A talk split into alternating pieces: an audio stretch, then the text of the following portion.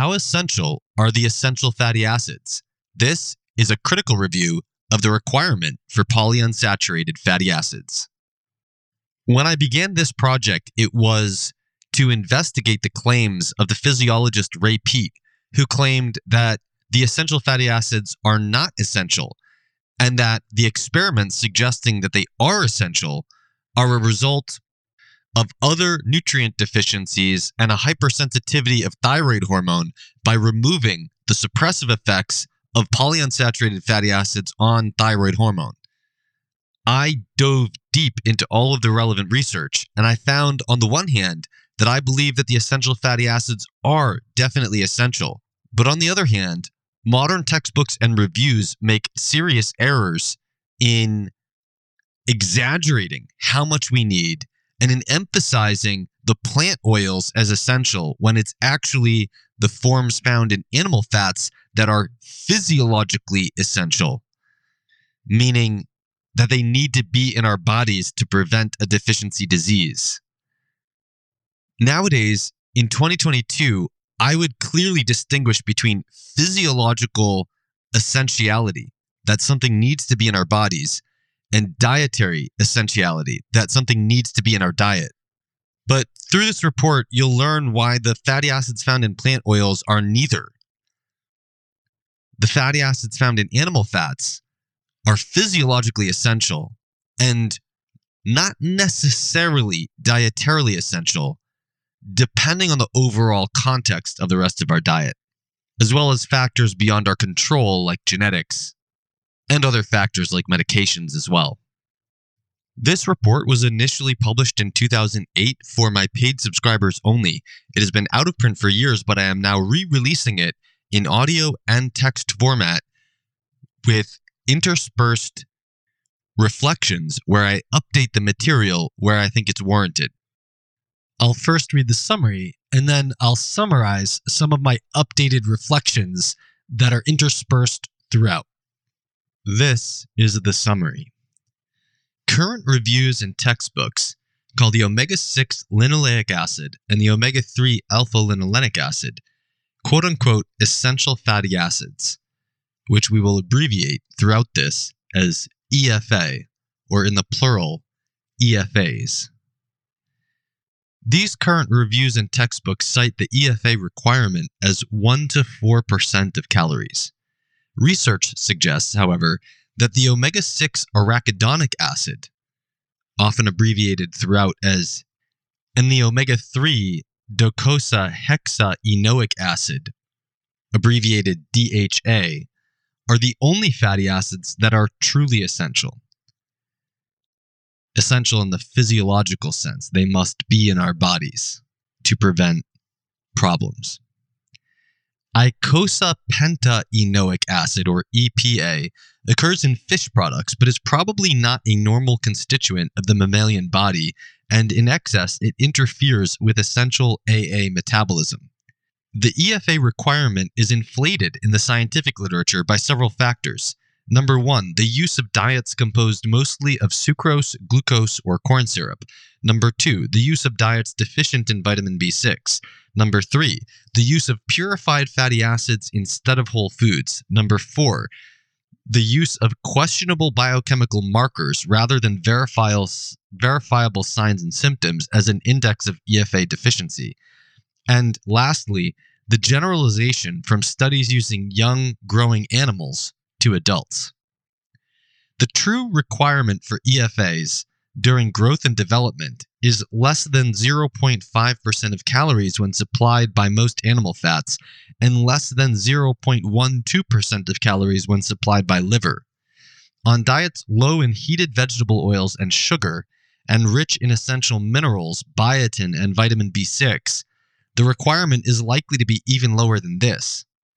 Adults recovering from injury, suffering from degenerative diseases involving oxidative stress, or seeking to build muscle mass may have a similar requirement.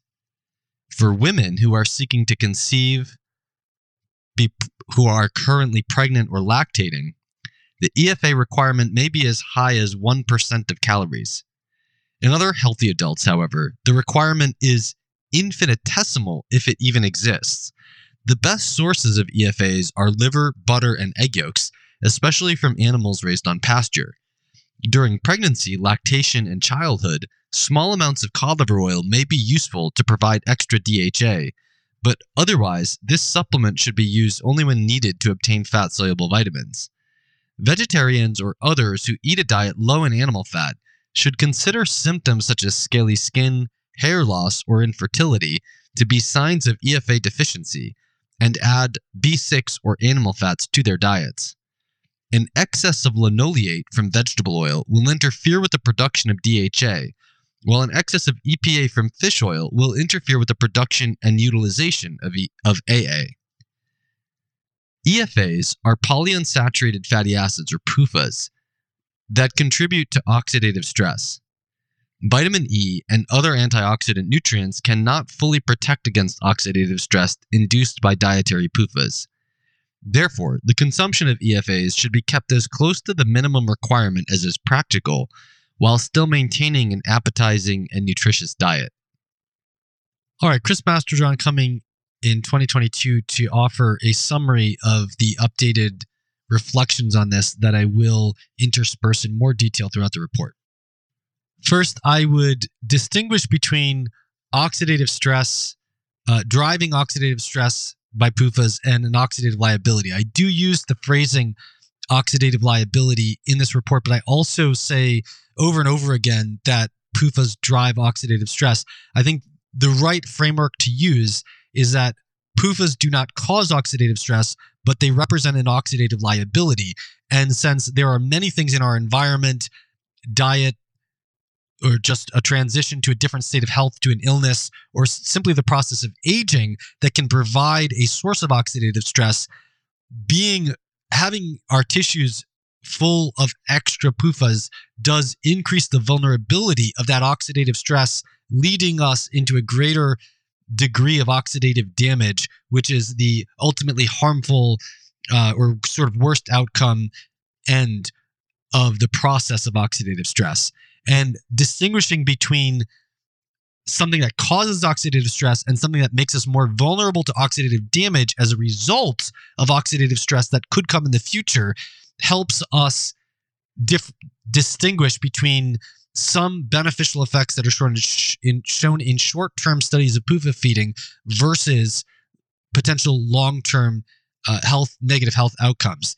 And the greatest example of that is in the case of PUFAs in humans over a short term can reduce liver fat, but the available evidence, especially if we incorporate the animal evidence, suggests that in the long term, they would predispose us to a greater progression of the accumulation of liver fat to the inflammatory conditions that predispose us to the worst health outcomes of that liver fat.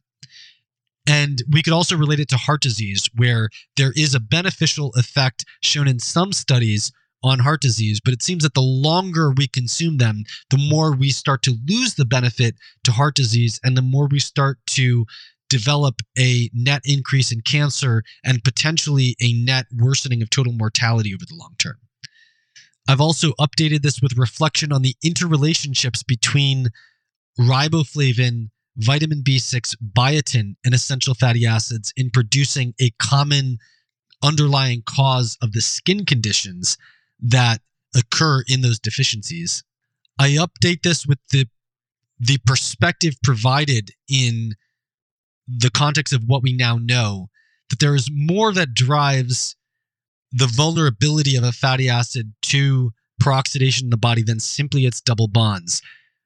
Omega 3 fatty acids with a larger number of double bonds do have some potential to mitigate the vulnerability to, per, to peroxidation, which is oxidative damage, because of a chemical process called resonance. And also, as described in here, because of some signaling effects that they have in a hormetic effect, where they can, when oxidized, upregulate our antioxidant defenses. My perspective on omega 3 and omega 6 fatty acids with respect to heart disease is essentially the same now as in this report, but I do interject some updated reflections that offer a better, more comprehensive, more nuanced, and more fat, fair evaluation of the literature than what I had done in 2008. Finally, I update this with some perspective on pharmacological benefits of higher doses of omega 3 fatty acids, possibly with a specific role of EPA in that, in psychiatric conditions and in hypertriglyceridemia.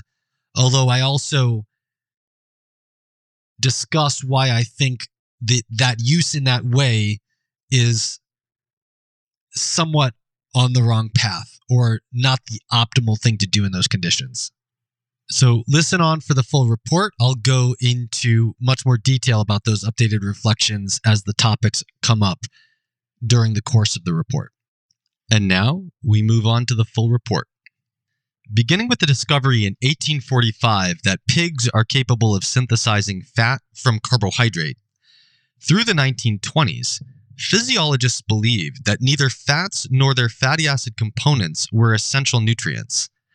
In 1920, Osborn and Mendel showed that rats consuming a diet only 0.3% fat by weight, but with added fat soluble vitamins, consumed much more food and grew much more vigorously than rats on a standard diet, and concluded that, quote, if true fats are essential for nutrition during growth, the minimum necessary must be exceedingly small, end quote. These researchers had been working with meat residue, purified starch, yeast, and alfalfa. Over the course of the next decade, however, investigators began using far more purified diets composed of far more noxious ingredients and demonstrated the existence of what have come to be known as the quote, essential fatty acids. In 1924, George Oswald Burr received his PhD in biochemistry and chemistry from the University of Minnesota. After studying the effect of soil chemistry and climate on plant sap in the Arizona desert for the summer, he moved to Berkeley to study the nature of vitamin E with Herbert Evans, who had discovered the vitamin with Katharine Scott Bishop just two years earlier. Since they were having trouble reproducing their vitamin E deficient diet, they developed an extremely simplified and purified diet based on casein and sucrose.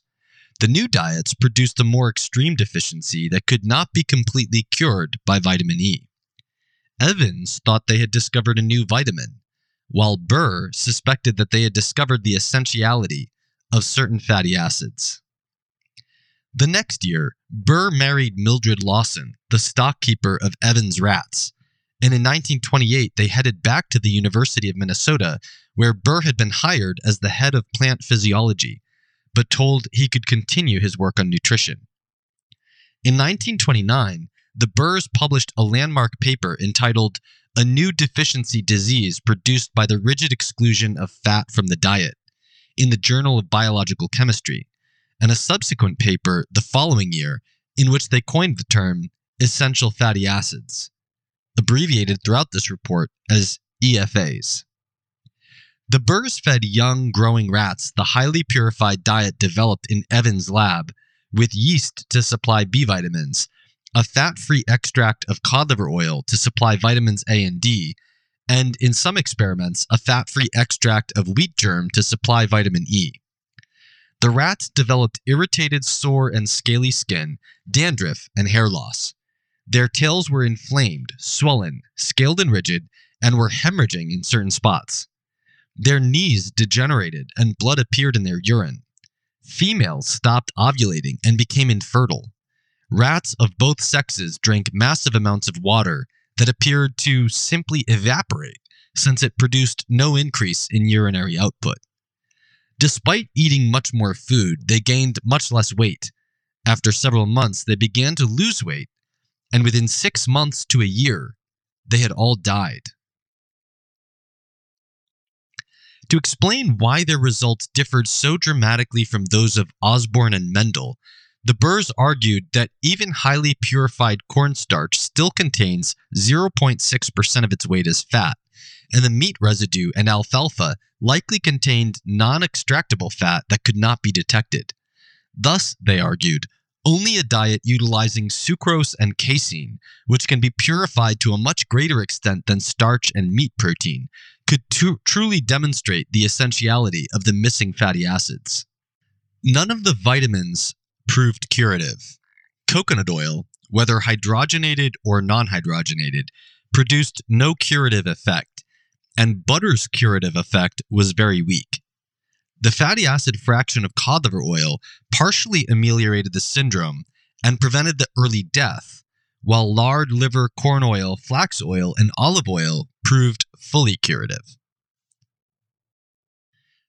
All of the fully curative oils had one thing in common presence of either linoleic acid, also called throughout this report as linoleate, or arachidonic acid, also called throughout this report as arachidonate or AA. Both of which are omega 6 polyunsaturated fatty acids, or PUFAs. Butter contains a small amount of both of these fatty acids and would later prove fully curative when provided in larger amounts. Subsequent experiments showed that purified linoleate and purified arachidonate were each capable of fully reversing the deficiency syndrome when provided alone.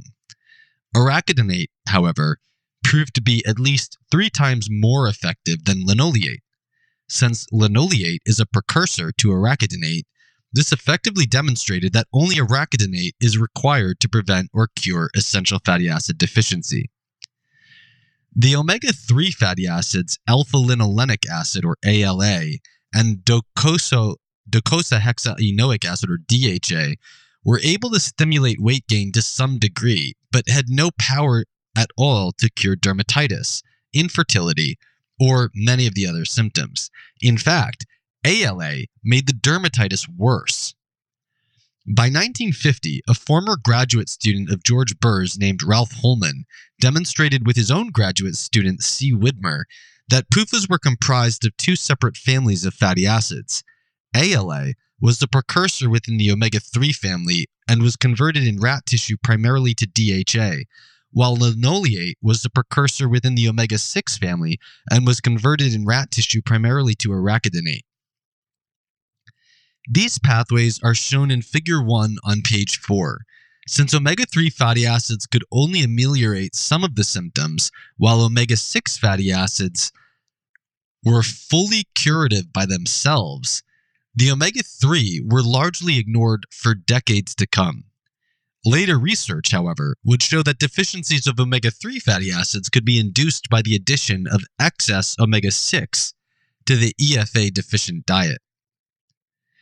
The deficiency diets used by the Burrs contained no meaningful amount of vitamin K, which had not yet been discovered. But the isolated fatty acids proved curative even in its absence. Thus, it was clear that the observed EFA deficiency was a deficiency of arachidonate. The mechanism of EFA deficiency. To truly clinch the case that certain PUFAs are essential, Advocates of the theory must be able to explain the mechanism whereby they carry out their essential actions. The best supported mechanism is usually overlooked by both old and recent reviews the conversion of arachidonate to prostaglandin E2 or PGE2. The dermatitis seen in EFA deficiency appears to result from an abnormal increase in the permeability of the skin to water. The rats consume far more water than usual without increasing their activity or their urinary output, and the skin condition only manifests when the humidity of the laboratory is low. The water evaporates through the skin, and the degree of water loss correlates with the severity of the dermatitis. When deficient rats are placed in a covered beaker, they evaporate so much water that the sides of the beaker fog up. The permeability defect appears to be nonspecific, the skin also becomes permeable to lethal chemicals to which it is normally impermeable, such as barium sulfide. Topical PGE2 completely cures EFA deficiency dermatitis. probably because PGE2 stimulates the formation of gap junctions and tight junctions, which are protein composed connections between cells that are responsible for regulating the permeability of the skin barrier. Rats with genetically defective gap junction formation develop scaly skin, increased permeability of the skin barrier, defective ovulation, and infertility. Rats with genetically defective tight junctions exhibit excessive water loss through the skin. With either defect, most of the rats die relatively soon after birth. EFA deficient rats probably have much more mild deficiencies of the proteins involved in these junctions and thus exhibit similar symptoms, though they survive longer. The mechanism behind the failure to gain weight is much less clear. Whereas the dermatitis and infertility are only cured by omega 6 fatty acids, the low body weight is also cured, although less effectively, by omega 3 fatty acids. This suggests either that the underlying mechanism of the cure is different or that there are two curative mechanisms, one of which is specific to omega 6 fatty acids and the other of which is general to all PUFA. There is some evidence that a hypersensitivity to thyroid hormone could be responsible for the low body weight and death, but also considerable evidence contradicting this hypothesis. The most compelling explanation is that EFA deficiency causes a defect in the extraction of energy from food, causing an effective state of starvation despite increased food intake. The precise mechanism of this defect, however, is still uncertain. These possibilities are discussed in more detail in the sidebar that is on page 8 in the PDF, but in the audio will be read at the end. It thus remains unclear whether the effect on body weight truly demonstrates the essentiality of any specific fatty acids. Nevertheless, the fact that PGE2, a product of arachidonate metabolism, completely resolves the dermatitis, while fatty acids that are not converted to arachidonate have no curative effect, shows conclusively that arachidonate plays an essential function in the body. The EFA requirement is exceedingly small. The simple fact that the burrs could not demonstrate EFA deficiency in young rats without a highly purified sucrose casein diet suggests that the requirement for these fatty acids during growth and development was extremely small.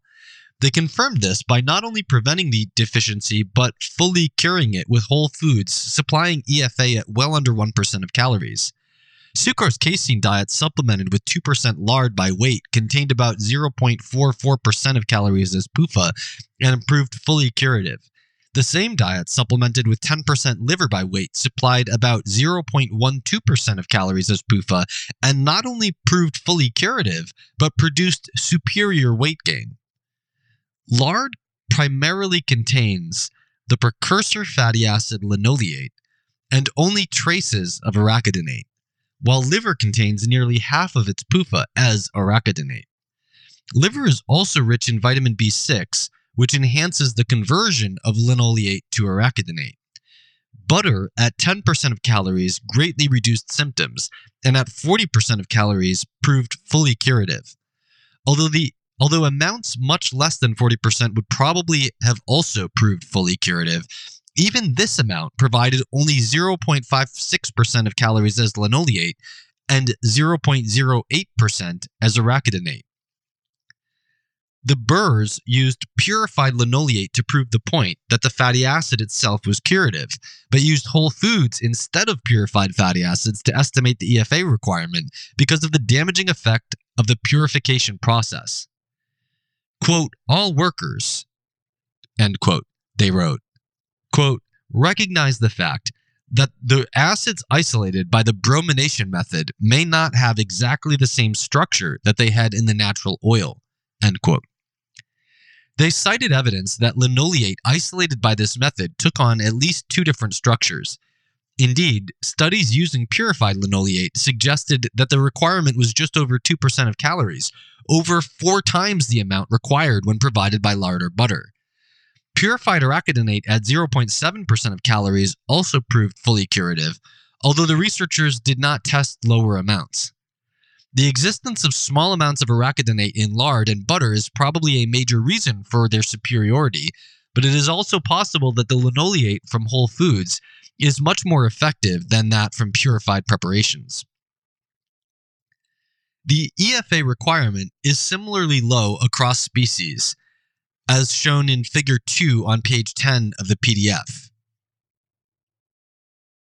Unlike sidebars, figures and tables are not read inside this audio, but can be accessed in the PDF or the text version of this report.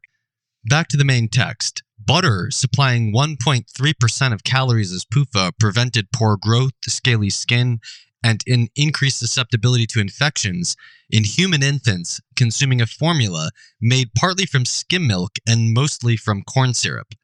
But the authors didn't test lower amounts. The same authors reported that both 1.3% and 2% of calories as purified linoleate incorporated into a synthetic fat molecule cured eczema in infants on the same type of formula. This requirement for purified linoleate is similar to that of the growing rat. Assuming that, like rats, humans respond better to animal fats than to purified linoleate, it suggests that the EFA requirement for growing human infants and children can be met by animal fats providing 0.5% of calories as PUFA. The EFA requirement is conditional.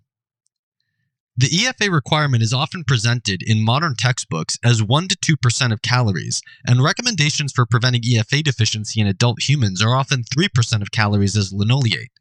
Average intakes of PUFA in the United States greatly exceed these amounts at 6 to 7% of calories.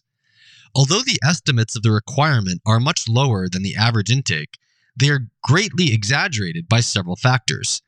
The use of purified linoleate instead of animal fats containing a mix of natural linoleate and arachidonate. The use of diets containing most of their calories as sucrose, glucose, or corn syrup. The use of biochemical markers that have never been shown to correspond to deficiency symptoms. The provision of inadequate vitamin B6. And the generalization from studies conducted in young growing animals to the needs of adults. Even on highly purified diets composed mostly of sugar, the requirement of young growing animals for EFA from natural animal fats is less than 0.5% of calories. The need would be much lower on diets low in sugar and rich in vitamin B6. And in non pregnant adults, the requirement is likely so low that it would be impossible to acquire a deficiency no matter how strictly one tried avoiding PUFA, so long as one consumed a mix of natural foods of animal and plant origin. In fact, evidence suggests that the requirement of EFA per se is strictly conditional upon growth. The only attempt to induce EFA deficiency in an adult human ever performed was in 1938 when the biochemist William Brown volunteered to go six months on an EFA deficient diet in George Burr's laboratory. Each day, he consumed three quarts of defatted milk, a quart of cottage cheese made from it, sucrose, potato starch, orange juice, and some vitamin and mineral supplements. The decrease in his blood levels of arachidonate and linoleate was similar to that seen in a case in cases of infant eczema associated with EFA deficiency. But rather than experiencing adverse effects, he experienced a marked absence of fatigue, a normalization of his high blood pressure, and the complete disappearance of the migraines that he had suffered from since childhood. Dermatitis seemingly associated with EFA deficiency has been associated in adult humans with total parenteral nutrition, TPN, which is an intravenous infusion of a liquid diet. These diets, however, were also deficient in vitamin K, iron, zinc, and various other trace elements. In one case, the dermatitis failed to resolve with topical application of corn oil, and in other cases resolved upon com- combined supplementation with EFA and zinc.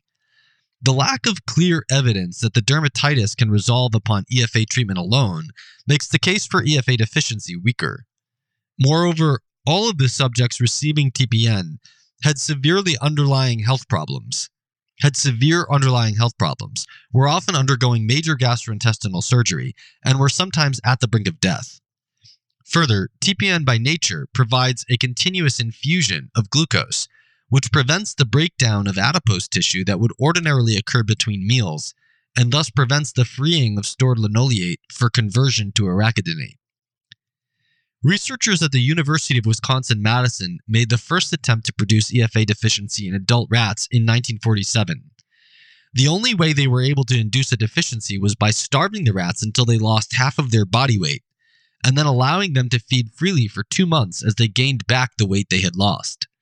Ty- typical symptoms of EFA deficiency, such as scaly skin and hair loss, set in during the period of recovery and were prevented or cured by a small amount of corn oil. Even in the non supplemented rats, however, the symptoms spontaneously disappeared in the third month of the study.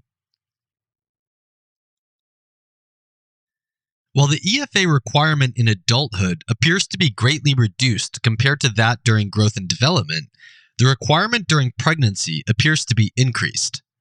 An experiment conducted in the 1940s demonstrated that EFA deficiency leading up to and continuing through pregnancy led to extended labor over two to three days, with excessive hemorrhaging, the death of some mothers after birth, and within two days, the death of all of the young. The investigators used purified fatty acids and concluded that the requirement to support a healthy pregnancy was about double the requirement to prevent or cure dermatitis in young growing rats. This suggests that the EFA requirement during and preceding pregnancy is about 1% of calories when supplied by lard or butter, and one quarter this amount when supplied by liver. We can conclude, therefore, that the requirement for EFA is conditional upon growth including fetal growth during pregnancy, and might also be condition, conditional in cases of continuous parenteral infusion of glucose. Growth probably includes recovery from any injury, since this involves the synthesis of new tissue and the prostaglandin dependent formation of junctions between cells, and muscle building or hypertrophy, since the expansion of existing cells would require new membrane fatty acids. Additionally, alcoholism, diabetes, insulin resistance, and certain genes decrease the activity of delta 6 desaturase, one of the enzymes involved in the synthesis of arachidonate from linoleate.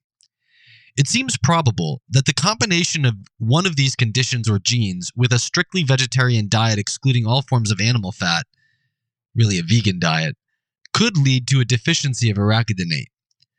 If an EFA requirement for most healthy adults on a mixed diet exists at all, however, it must be so low that it is essentially impossible to achieve a deficiency. During periods of growth or recovery from injury, animal fats providing 0.5% of calories as EFA are probably sufficient. And during pregnancy, animal fats providing 1% of calories as EFA are probably sufficient. On diets low in sugar and rich in vitamin B6, especially diets including liver, the requirement is almost certainly even lower than this. The EFA requirement is affected by other nutrients. A number of energy molecules, vitamins, and minerals affect the requirement of, for EFA.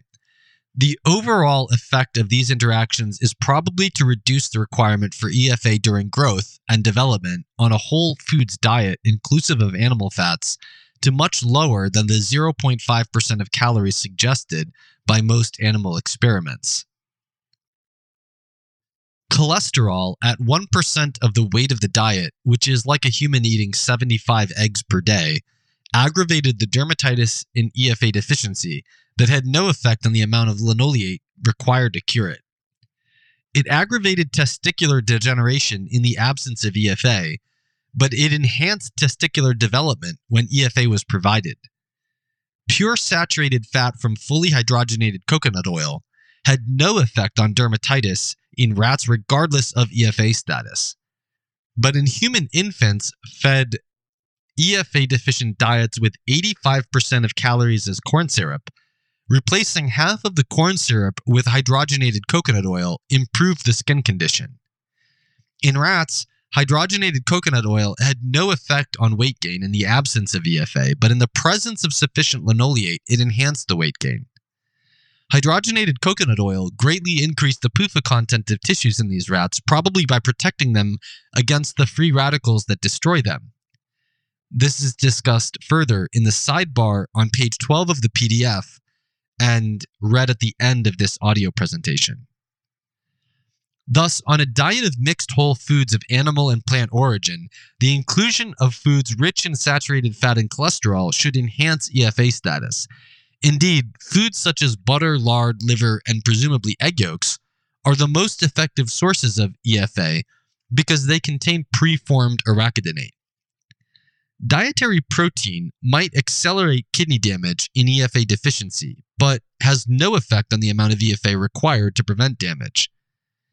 Refined sugars such as sucrose, glucose, and corn syrup increase the need for EFA to such a degree that it has been almost impossible to demonstrate EFA deficiency without them.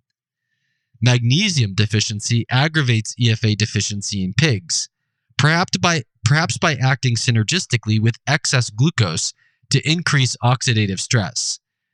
See the sidebar on page 12 of the PDF and discussed at the end of the audio presentation. Two B vitamins are essential for the conversion of linoleate to arachidonate, biotin and vitamin B6. The conversion consists of multiple elongations of the hydrocarbon chain and introductions of double bonds between its carbon atoms, a process called desaturation. Biotin is necessary for the elongation steps, and vitamin B6 is necessary for certain desaturation steps. The same enzymes and cofactors are used for the conversions of the omega 3 fatty acid ALA to EPA and of EPA to DHA. Biotin dependent elongation is necessary for the synthesis of all fatty acids, while vitamin B6 dependent desaturation is only necessary for PUFA metabolism. So the relationship of vitamin B6 to EFA deficiency is much more specific. The administration of vitamin B6 to EFA deficient rats causes a dramatic increase in the synthesis of arachidonate from linoleate and resolution of the deficiency symptoms. Chris Masterjohn in 2022 here stepping in. I would revise this slightly based on updated views of the deficiency syndromes of biotin B6 and B2 or riboflavin. So, although I said in this report that the relationship of vitamin B6 is much more specific, I don't think the clinical syndromes of these vitamin deficiencies are consistent with that distinction.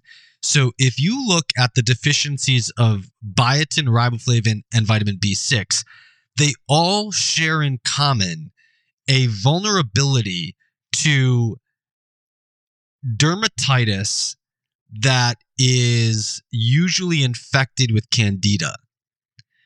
And I think if you had taken the dermatitis lesions from the EFA deficient animals or from those infants fed corn syrup and glucose in their infant formula. Can you even imagine that they were feeding infants that? Anyway, um, I think that you would have found this similarity that they that they tend to be infected with candida.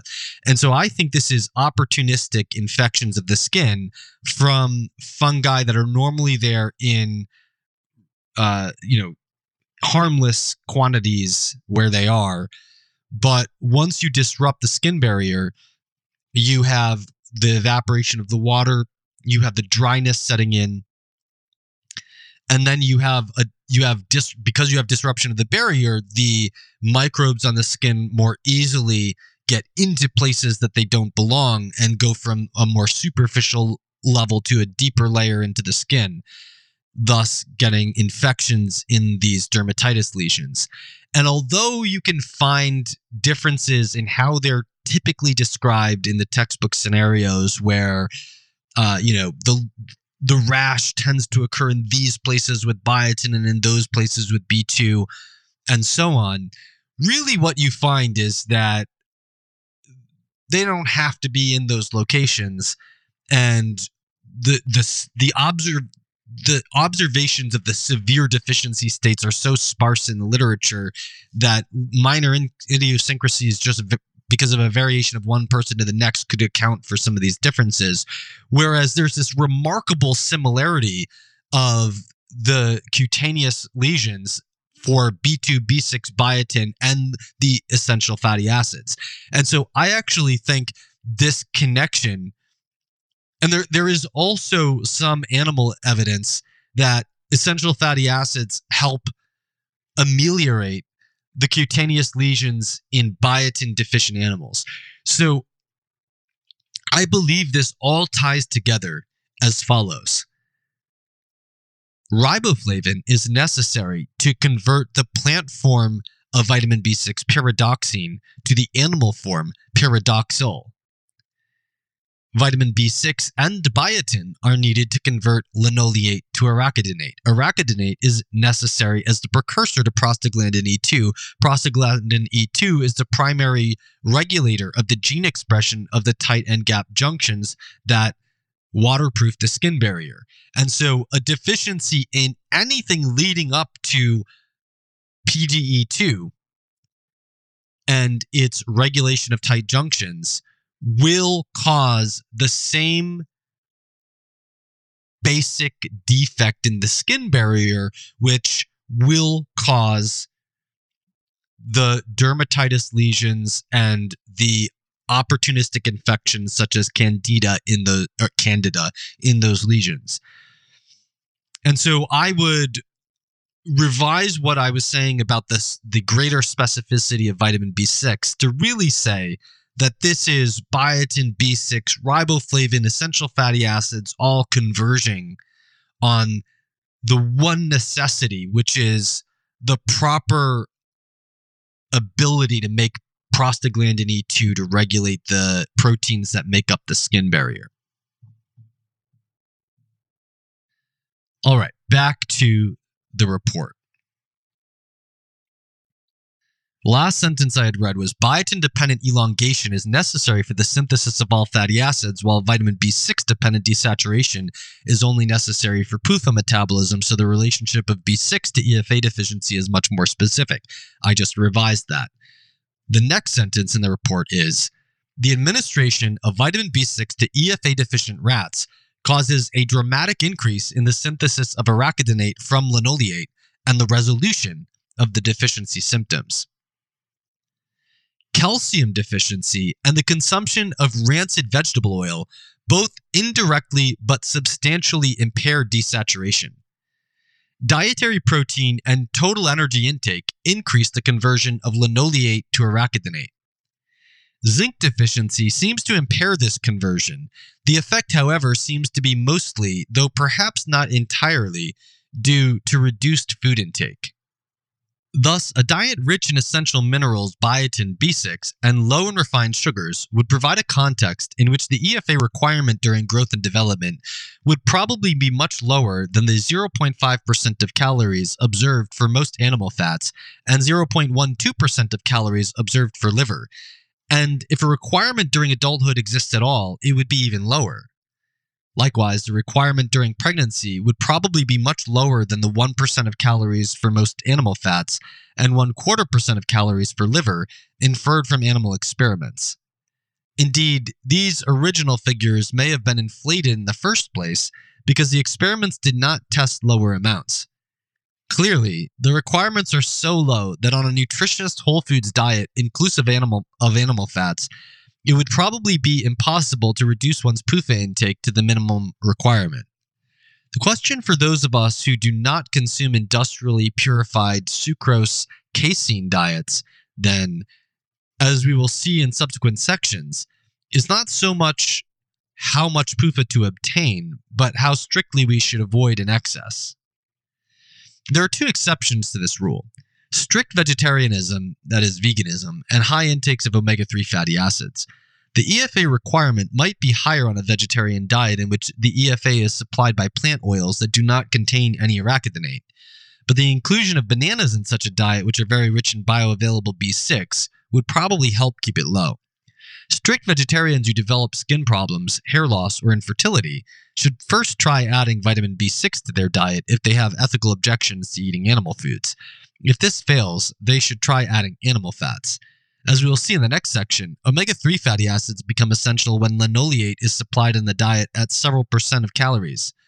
Under many conditions, however, consumption of omega 3 fatty acids may lead to the accumulation of EPA, a fatty acid that both suppresses the production of arachidonate and interferes with its utilization. An excess of omega 3 fatty acids, then, could also lead to a deficiency of arachidonate, in which case the proper solution is to correct the excess of omega 3 rather than trying to get more omega 6. The essentiality of omega 3 fatty acids. The fact that purified EFA deficient diets in animals and fat free intravenous feedings in humans produced no symptoms specifically curable by omega 3 fatty acids led the research community to ignore them for decades. Once Ralph Holman and his colleagues convinced the medical establishment to begin including linoleate in the intravenous infusions to prevent omega 6 deficiency, however, suddenly a new deficiency was born. In 1982, Holman reported the first case of apparent omega 3 deficiency in a six year old girl who underwent repeated rounds of surgery for an abdominal gunshot wound and was maintained for over five months on total parenteral nutrition, or TPN, which is an intravenous infusion of a liquid diet. The FDA had recently approved the addition of vegetable oils to TPN to provide EFA, and two formulas were then available one containing safflower oil and one containing soybean oil. The safflower oil formula contained an omega 6 to omega 3 ratio of 115, while the soybean oil formula contained a ratio of 6, almost 20 times lower. After five months on the safflower oil formula, the girl experienced episodes of numbness, tingling, weakness, and inability to walk, leg pain, psychological disturbances, and blurred vision symptoms that had never before been seen in EFA deficient animals or humans receiving fat free TPN. Her blood levels of omega 3 fatty acids were low. When her physician switched her to the soybean oil formula, her omega 3 fatty acid levels returned to normal and her neurological symptoms disappeared. Animal experiments and tissue analyses suggest that the omega 3 fatty acid DHA is the essential product of the omega 3 family, just as arachidonate is the essential product of the omega 6 family. See the sidebar on page 20 of the PDF and at the end of this audio presentation. DHA is especially enriched in the brain and retina, where its concentration is tightly regulated. During a critical window in the early development of these tissues, small amounts of omega 3 fatty acids are required to provide maximal DHA content. After this window, the brain and retina are very resistant to the effects of deficiency. The synthesis of DHA from ALA requires all the same enzymes and cofactors required for the synthesis of arachidonate from linoleate. Thus, if preformed DHA is not supplied in the diet, an excess of linoleate will compete with ALA for these enzymes and suppress the formation of DHA. At all time points, therefore, maximal depletion of DHA requires an excess of omega 6 fatty acids in the diet. When fed to weanling rats for the first 11 months of life, EFA deficient sucrose casein diets deplete retinal DHA concentrations by only 15% compared to normal laboratory diets. The addition of just over 10% of calories as safflower oil, however, causes a much more dramatic 50% depletion. Feeding rats for a similar amount of time just over 2% of their calories as purified linoleate with no other source of fat produces even more dramatic results. 62% depletion occurs in the first generation. If the females are bred with normal males and their second generation pups are fed on the same diet, 92% depletion occurs. Similar results occur in the brain of the weanling rat. If linoleate is kept under two thirds of a percent of calories, restricting omega 3 intake to as little as 0.05% of calories has essentially no effect on DHA levels, regardless of the omega 6 to omega 3 ratio. Two generations of feeding 2% of calories as purified linoleate with no other source of fat, however, depletes DHA levels by over 90%. These results suggest that the requirement of young rat pups for omega 3 fatty acids is incredibly small, and that the nutritional status of the mother and the excess omega 6 content of the diet are much more important determinants of brain and retinal DHA concentration than the omega 3 content of the diet. Nervous tissue maintains very tight control of the chain length and unsaturation of its fatty acids. It is especially enriched in arachidonate, which has 20 carbons and 4 double bonds, and DHA, which has 22 carbons and 6 double bonds. These two fatty acids preferentially cross the placenta and rapidly accumulate in the brain in the third trimester of pregnancy, and are also supplied in breast milk. When the DHA content of the nervous tissue declines in the depletion studies, the tissue synthesizes a rare omega 6 fatty acid with 22 carbons and 5 double bonds called docosapentaenoic acid or DPA to replace it. Even on an EFA deficient diet devoid of omega 6 fatty acids, which can only be given to the weanling rats because mothers become infertile on such a diet, the nervous tissue will convert its arachidonate to DPA in order to replace the DHA. Simultaneously, it will convert the oleate it synthesizes from carbohydrate into the 20 carbon 3 double bond mead acid to replace the arachidonate. When omega 6 fatty acids are in abundant supply, however, the synthesis of mead acid is suppressed and the arachidonate level remains normal. But the otherwise absent DPA still replaces the DHA. Since this tightly regulated system of fatty acid synthesis within nervous tissue would invariably produce high levels of arachidonate and DHA on anything resembling a normal diet, even when PUFA intake is very low, it very strongly suggests that these fatty acids are essential to the functioning of the nervous system. The DPA that accumulates in the brain during DHA depletion cannot fulfill the functional role of DHA. Experiments with rats have shown that DHA depletion using high omega 6 diets definitely leads to visual deficits and possibly to learning deficits. Although, since most learning tasks involve vision, it has been difficult to differentiate the two. The visual system of the human is much closer to the visual system of other primates than it is to that of rats. Several experiments in rhesus monkeys have shown that have shown clear visual deficits with DHA depletion. These experiments fed adult females a sucrose casein diet using either safflower oil or soybean oil for at least two months before conception and throughout pregnancy, and then removed the infants five days early by cesarean section and fed them an artificial formula for 12 weeks containing 30% of its calories as whichever type of fat the infant's mother had received. They measured their visual acuity by showing them black and white stripes of varying widths against gray backgrounds. Since this type of pattern stimuli inherently draws the attention of infant mon- monkeys, whether they look at the card demonstrates whether they see the stripe.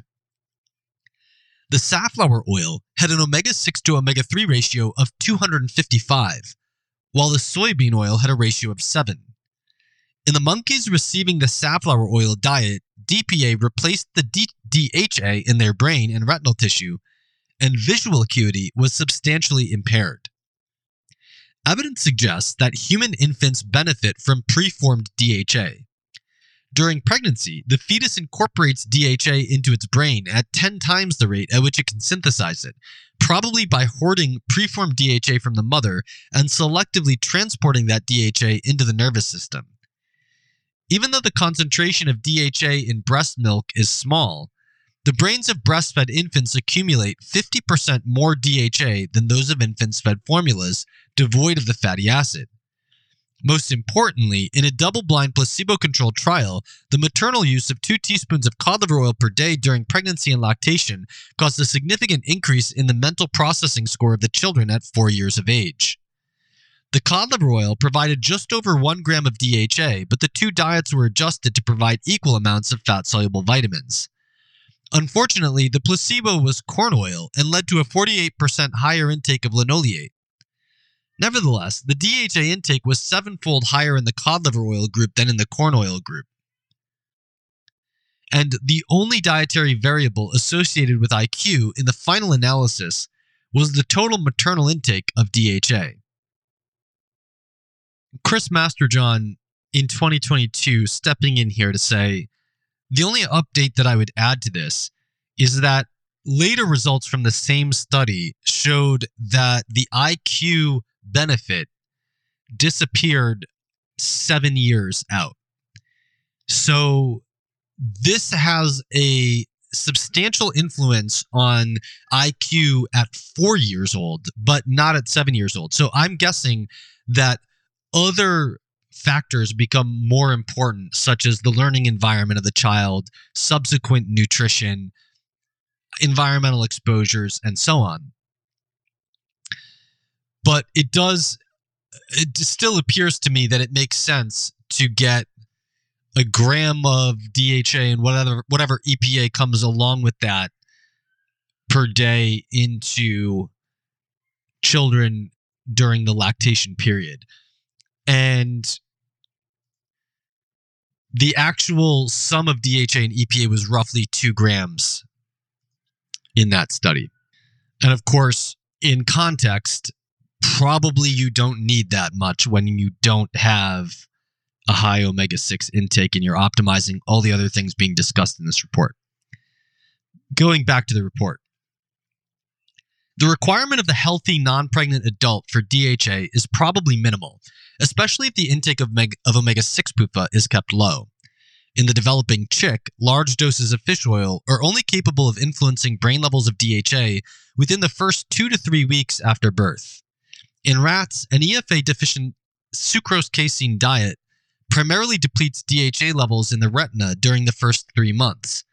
Thereafter, the tissue seems to play catch up for a few months and recuperate a small amount of its DHA with no further depletion taking place through 11 months, which is middle age for the rat. No natural diet could possibly restrict omega 3 fatty acids to anywhere near the level of a purified sucrose casein diet, and small amounts of preformed DHA are found in all animal products. Virtually any mixed diet that excludes omega 6 fatty acids, then, should provide sufficient DHA for the healthy adult. If one has doubts, however, the use of pasture fed butter and eggs and the occasional use of cod liver oil or fatty fish should provide well more than enough. The adult requirement for DHA is probably conditional not only upon pregnancy, but also upon disease states that cause the oxidative destruction of DHA in tissues. Virtually all neurological diseases are associated with decreased levels of PUFA in humans, especially of omega 3 fatty acids, but also of omega 6. A number of other liver, kidney, and intestinal and immune diseases also show reductions in PUFA levels. This is probably because the oxidative stress associated with these diseases leads to the destruction of the PUFA. A study using mice spliced with a human Alzheimer's related gene suggested that the loss of DHA in this disease contributes to the overall pathology. Dietary depletion of omega 3 fatty acids had no effect on brain DHA or learning capacity in normal mice, but in the gene spliced mice, it caused major depletion of brain DHA, oxidative destruction of important neural proteins, and an impaired ability to navigate through a water maze.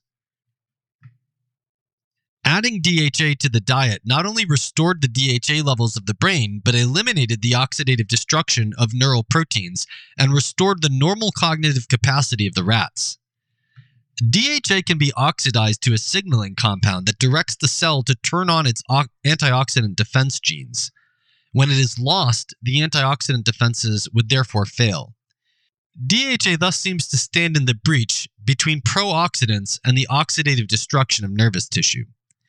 The results of these studies clearly demonstrate that the requirement for omega 3 and omega 6 fatty acids is primarily restricted to developing infants and children and pregnant and lactating women, and that the requirement for omega 6 fatty acids on a healthy diet is incredibly small so long as they are supplied by animal fats containing preformed arachidonate, and that the requirement for omega 3 fatty acids is even smaller so long as excess omega 6 fatty acids are avoided during recovery from illness or degenerative diseases associated with oxidative stress, increasing arachidonate and DHA intake from foods such as liver, egg yolk, and, the, and moderate amounts of cod liver oil may be useful.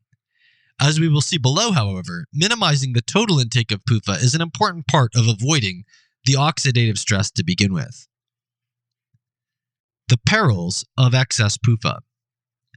In 1985, the lipid researcher Hugh Sinclair gave a pre banquet speech on his 75th birthday before the Second International Congress on Essential Fatty Acids, Prostaglandins, and Leukotrienes in London, in which he described the deleterious effects of 100 days of a quote, Eskimo diet of seal blubber and undeodorized mackerel oil. He went on the diet to measure his bleeding time because the weather during a recent trip with several colleagues to northwestern Greenland had curtailed them from measuring the bleeding times of real Eskimos. Despite a daily supplement of vitamin E, his blood and urine levels of malondialdehyde, or MDA, a product of the oxidative destruction of PUFA, rose to 50 times the normal level. Although MDA causes birth defects, Sinclair was not worried about having, quote, misshapen offspring because his sperm had disappeared. Sinclair's experience represents two of the most important perils of consuming excess PUFA. A great excess of one family can interfere with the function of the other, and an excess of any type of PUFA raises the level of oxidative stress within the body. Sinclair would doubtlessly have replicated the Eskimo diet better under the guidance of an Eskimo. Physiologist Ray Peat has suggested that the consumption of endocrine glands and other organ meats on the actual Eskimo diet may have protected them against some of the harmful effects of excess PUFA by increasing their metabolic rate.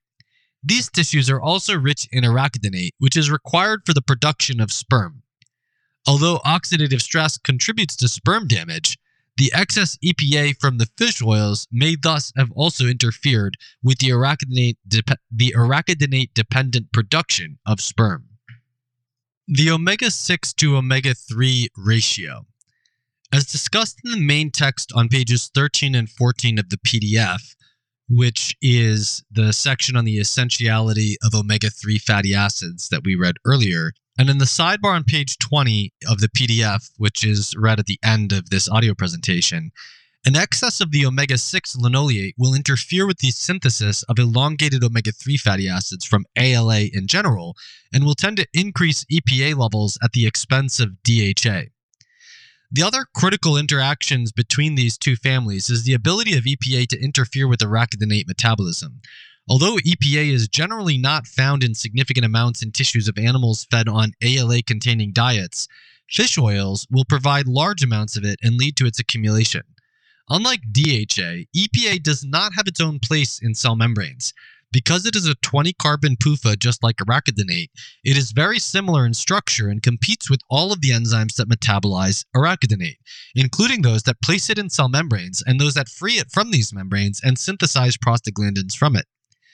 The prostaglandins made from EPA do not fulfill the functions of those made from arachidonate. Thus, EPA aggravates EFA deficiency dermatitis and probably aggravates the decline in sperm production seen in EFA deficiency.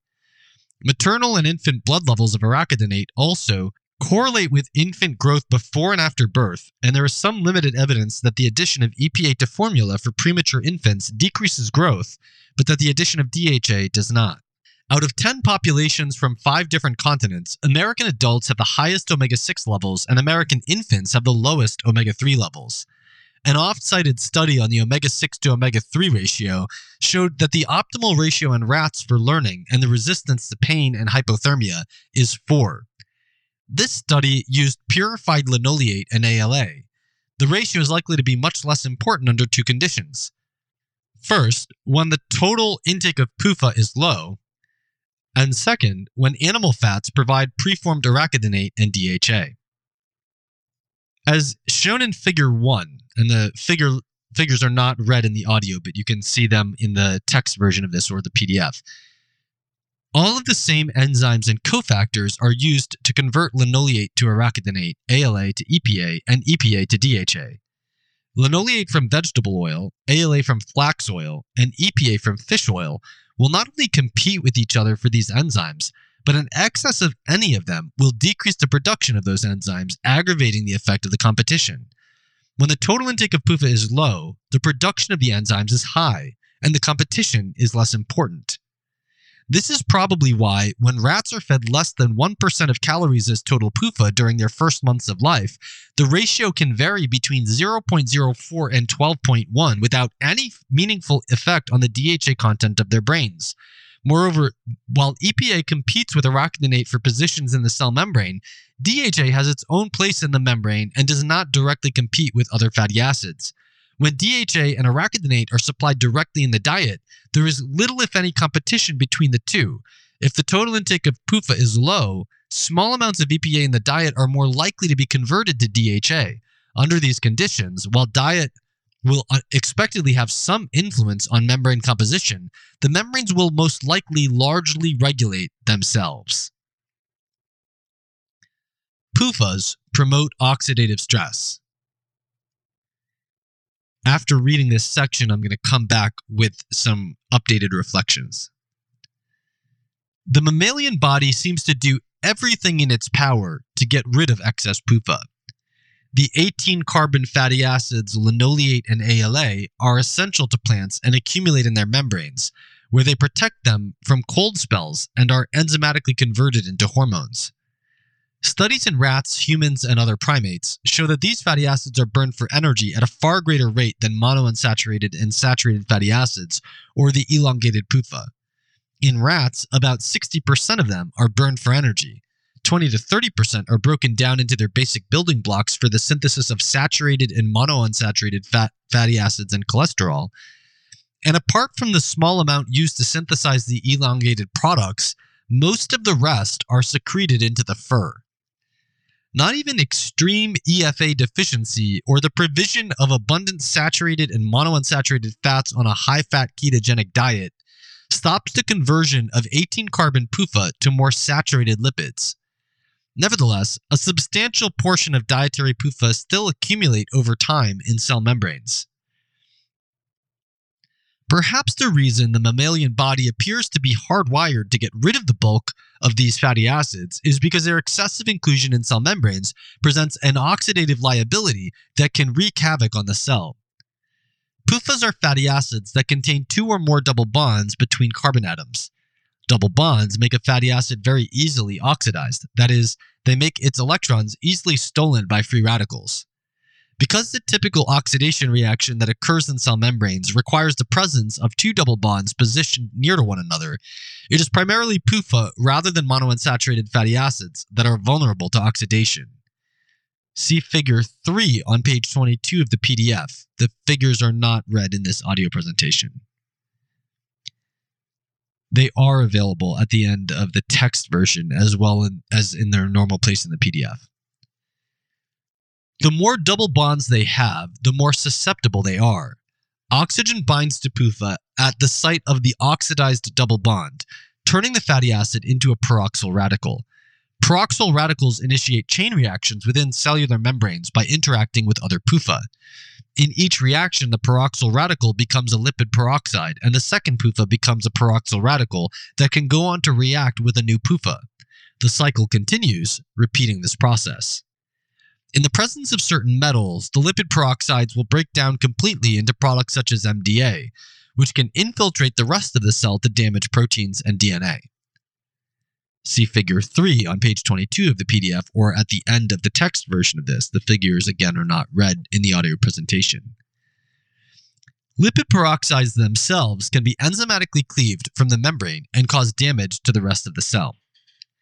The consumption of fresh, unoxidized DHA, EPA, or omega 3 rich perilla oil increases markers of oxidative stress in rats.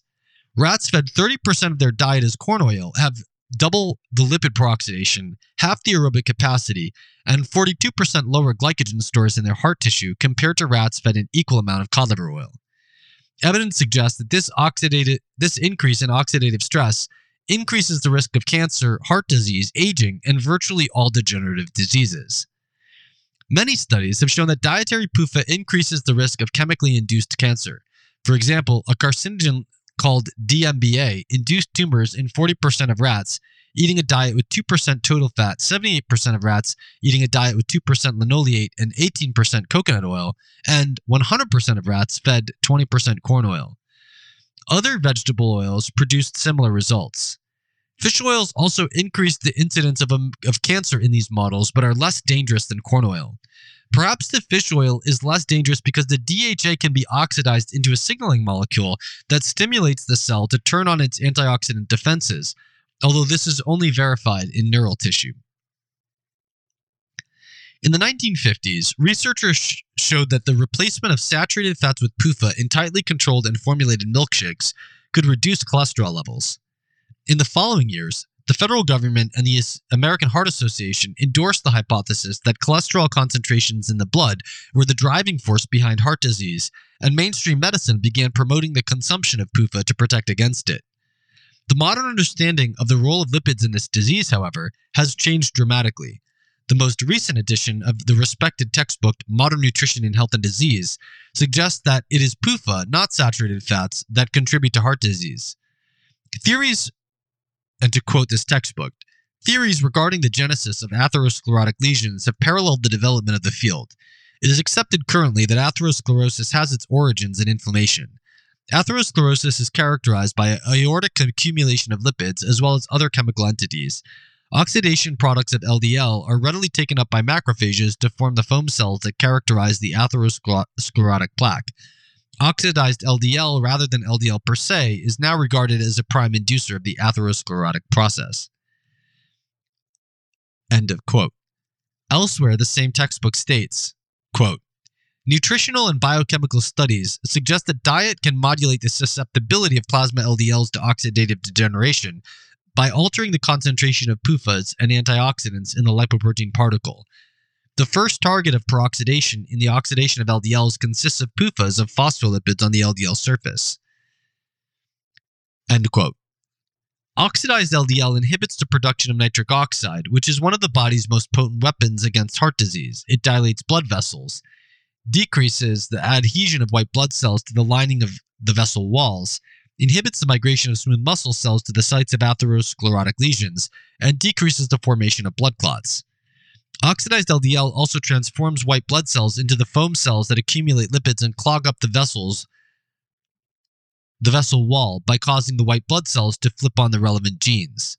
Once the oxidation of PUFA in the LDL particle begins, oxidative damage spreads to the protein that weaves itself through the membrane and then to the cholesterol at the core.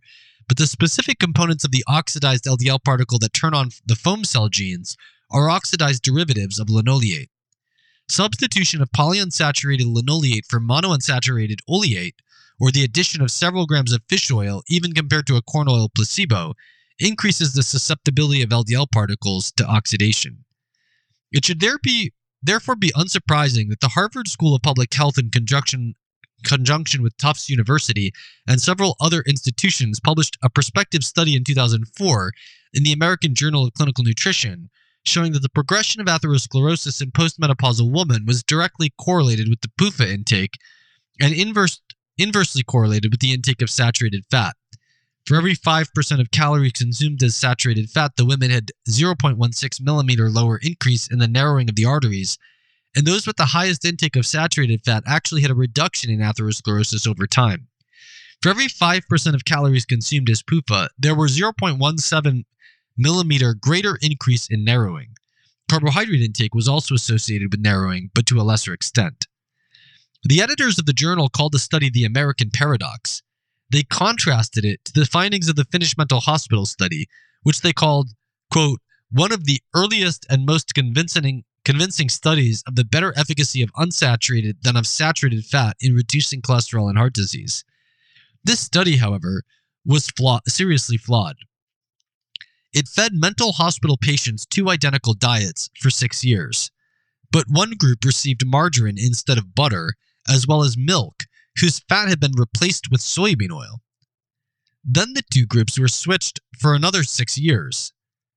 The main flaw in the design was that the subjects came and went. If they left the hospital for years and came back, they were included in the final analysis, even if they began their stay at the hospital a month before the 12 year study ended. They were also included. But if they left at any time point without returning, they were excluded. This type of design opens up the study not only to accidental confounding, but also to the potential for malicious manipulation. The American paradox, then, isn't really a paradox at all. Studies testing the effect of omega 3 fatty acid supplements such as fish oil on heart disease risk are conflicting, but do not support a preventative role for fish oil in healthy adults. A recent Italian trial found that a combined EPA and DHA supplement providing just under a gram of omega 3 fatty acids per day to patients who, have, who had experienced a heart attack within the previous three months reduced cardiac and sudden death, but only in patients with arrhythmia or who were taking beta blockers, and no effect was seen in non fatal heart attacks. Consistent with this, the first diet and reinfarction trial, or DART trial, found a decreased risk of all cause mortality among heart attack survivors advised to eat fatty fish or take fish oil, while the second DART trial found an increased risk of cardiac and sudden death among patients who only had stable angina and who were supplemented with fish oil. The increase in risk was only found in patients who were not taking beta blockers or calcium channel blockers. These studies suggest that the benefit of fish oil supplementation is restricted to a specific subset of patients with established heart disease and may be harmful to those outside this select group. A recent meta analysis that pooled the results of 14 prospective trials concluded that omega 3 fatty acids reduce the risk of heart disease more effectively than statins and other lipid lowering drugs. But the only primary prevention study the authors included, that is, the only study aimed at preventing heart disease in those who did not already have it, found a six-fold increase in total mortality, although the study was not statistically powerful enough to conclusively distinguish the effect from that of chance. The results of these trials clearly cannot be taken to suggest that fish oils will prevent heart disease in healthy individuals. Since most other degenerative diseases also seem to have an important component involving oxidative stress, the intake of excess PUFA is probably related to virtually all of them, especially those associated with aging. For example, animal studies have shown that the substitution of saturated tallow for polyunsaturated corn oil dose dependently protects against alcoholic fatty liver disease, that both omega 3 and omega 6 PUFA increase the ability of the chemical alloxan to induce diabetes while saturated fats are protective, and that substitution of polyunsaturated sunflower oil for the monounsaturated olive oil dramatically increases the age the age associated accumulation of DNA damage. This is Chris Masterjohn in 2022 coming in with some reflections on this section. So, first of all, I would distinguish today between oxidative stress and oxidative damage.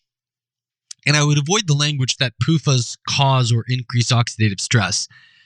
And I would use other language that I also used in this report, but I would use it more consistently, which is that PUFAs represent an oxidative liability. And because of this, I think there is a lot of conflicting evidence. And this section did not comprehensively review that evidence.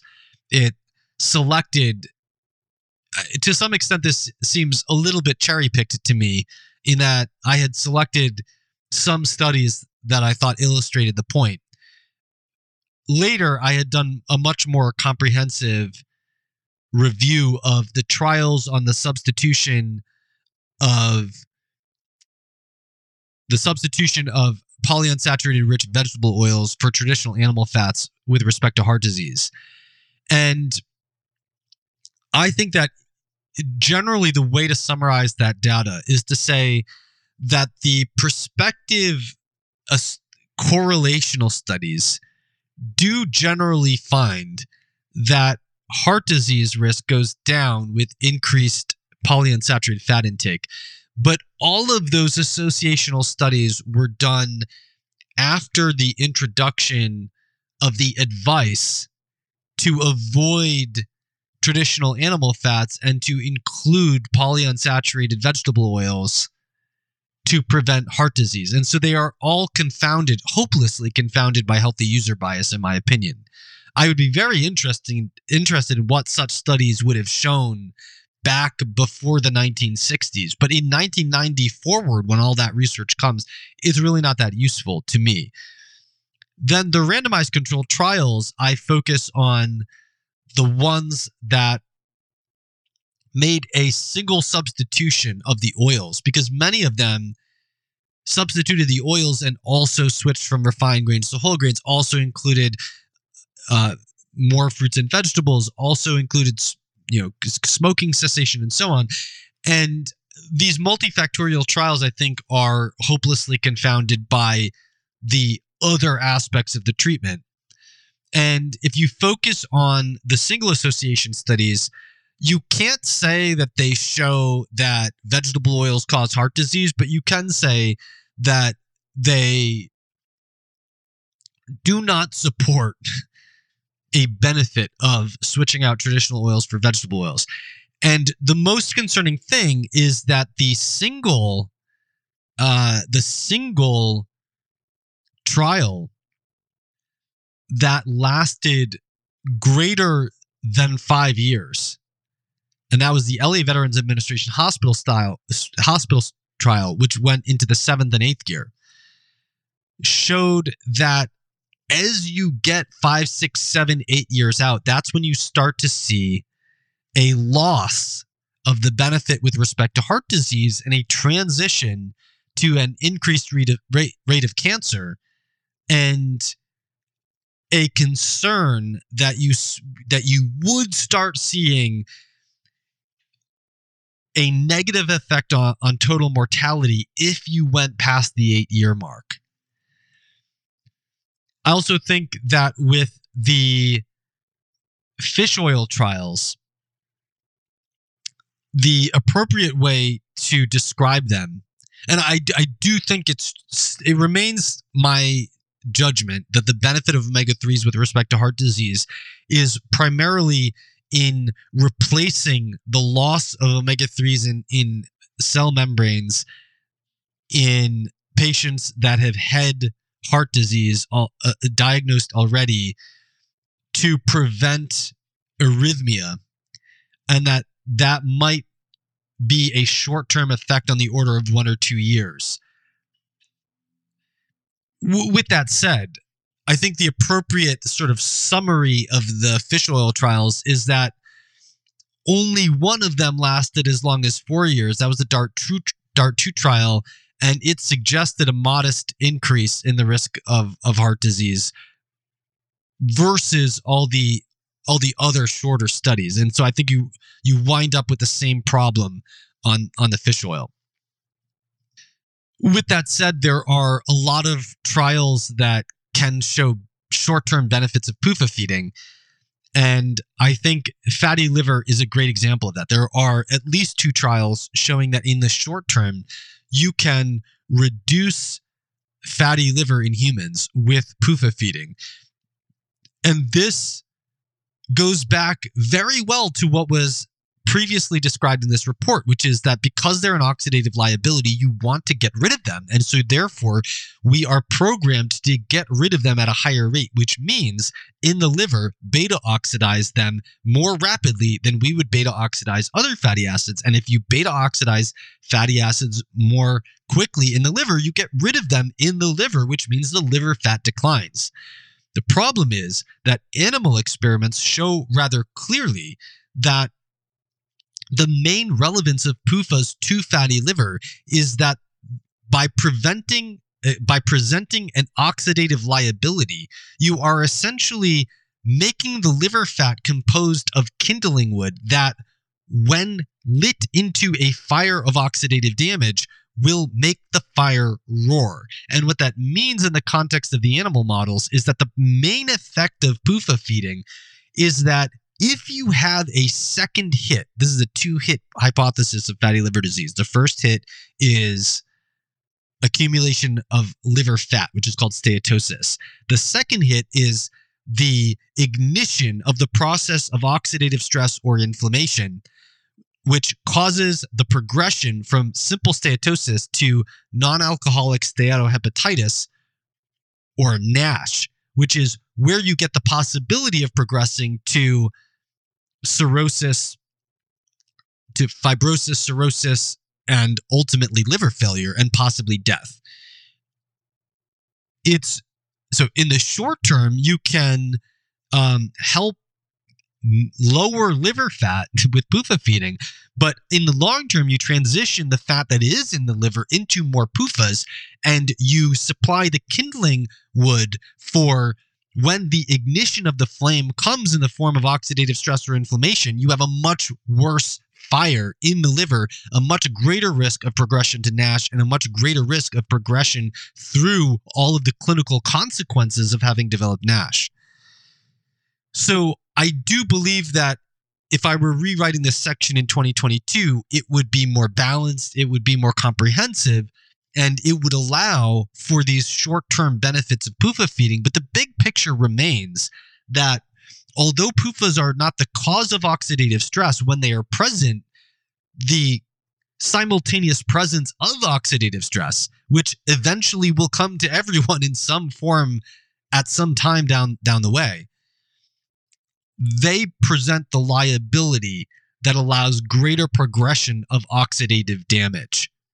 One other last and more minor point is that there is some research suggesting that with a lot of carbons between two double bonds, which are the vulnerable commons, uh, carbons to oxidative damage. With many of them, you can have the uh, you can have the ox- the oxidative vulnerability kind of passed around like a hot potato in a chemical process called resonance, and that can actually um, make some of the the longer and more and more omega three and more unsaturated fatty acids be less vulnerable to oxidative damage than you would predict based on their num- double their number of double bonds. But I think that can be misconstrued by some people to say that they're like antioxidants, which it's the, the I think the proper way to view that is that it is we now know that it is no longer as simple as saying that you have a linear increase in vulnerability with the number of double bonds rather with the highly unsaturated uh, especially omega-3 fatty acids you have some potential to um, mitigate the vulnerability through resonance, and you have some potential to have uh, a sort of hormetic effect on gene expression by the oxidative, uh, the oxidized form of the fatty acid affecting gene expression to ramp up antioxidant defenses. So it's not as it's not as straightforward as that, and there are now multiple reasons to say that omega three fatty acids aren't as they're not as bad for oxidative stress as you would predict them to be just based on the fact that they have five or six double bonds in the in the elongated ones or three in the plant the plant oil version. But none of that changes the fact that endogenously any fatty acid that has two or more double bonds has carbons that are vulnerable to peroxidation. Those with those with fewer you know one or fewer one or no double bonds are not vulnerable to the process of peroxidation within the body, and therefore more excess PUFA beyond the the beyond the amount that provides a benefit will clearly put you into the transition from benefit into diminishing the law of diminishing returns and then in, into harm or into the liability for harm. Okay. And I and in the uh, text version of this, I will put some links to some articles of mine or others that help flesh out these updated reflections. So back to the main report. Can antioxidants protect against the perils of PUFA? Vitamin E is an important antioxidant in cell membranes, but it cannot cure damage that has already been done. Inevitably, at least small numbers of free radicals produced in the normal metabolism of the cell will escape into the membrane and oxidize lipids. Vitamin E can prevent the initial damage from causing a chain reaction by converting peroxyl radicals to lipid peroxides, but these compounds can be enzymatically cleaved from the cell membrane and wreak havoc on the cell. Glutathione is required to convert the lipid peroxides into hydroxy fatty acids. These compounds are immune to further oxidation and thus unlikely to cause direct damage to other cellular constituents. But they are also the main components of oxidized LDL particles that stimulate the transformation of white blood cells into foam cells, conferring on them the ability to accumulate lipids and stick to the insides of the blood vessel wall. The accumulation of hydroxy fatty acids could also have adverse effects on the structural properties of cell membranes. Although vitamin E is essential to the protection of cell membranes, most of it is stored in adipose tissue. A portion of dietary PUFA is also stored in adipose tissue and apparently draws in extra vitamin E from the blood, lowering blood levels of vitamin E and delivery of vitamin E to cell membranes. Because the turnover of vitamin E is faster than the turnover of PUFA, vitamin E requirements may remain elevated for up to four years after discontinuing a high PUFA diet. Vitamin E has been shown to ameliorate some of the deleterious effects of PUFA, but its protection is partial at best.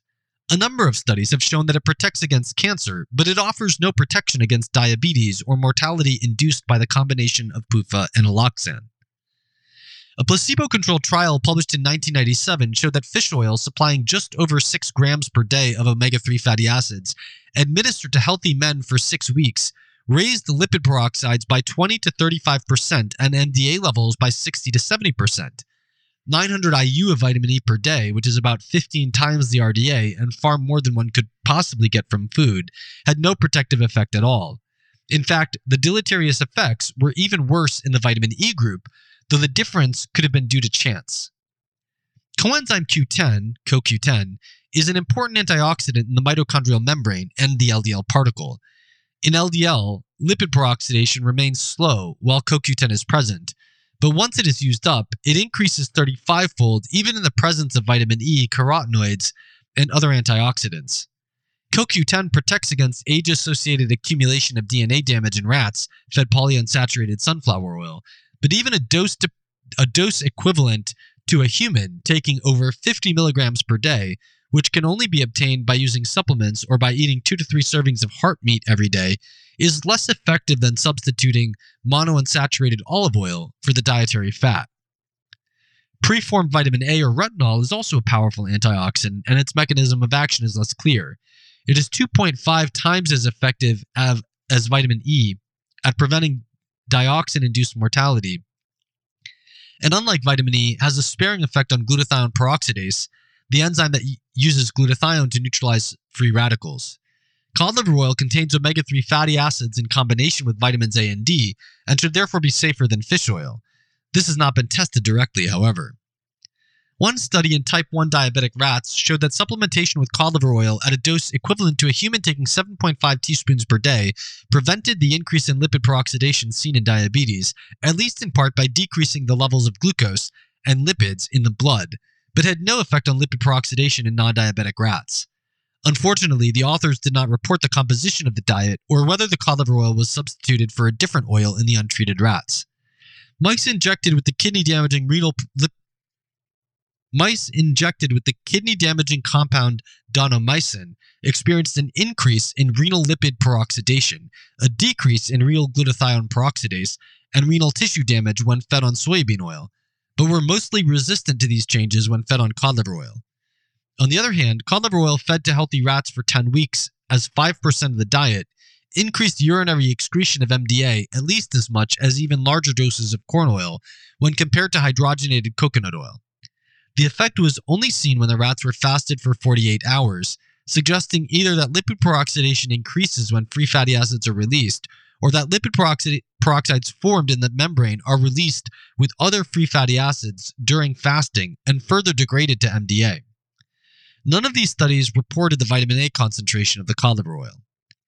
Until high quality human data are obtained examining the effect of cod liver oil on lipid peroxidation and taking into account its vitamin content, it makes sense to use cod liver oil instead of fish oil, but to use it only in the amounts necessary to obtain needed fat soluble vitamins or obtain a modest amount of DHA during preg- or to obtain a modest amount of DHA during pregnancy.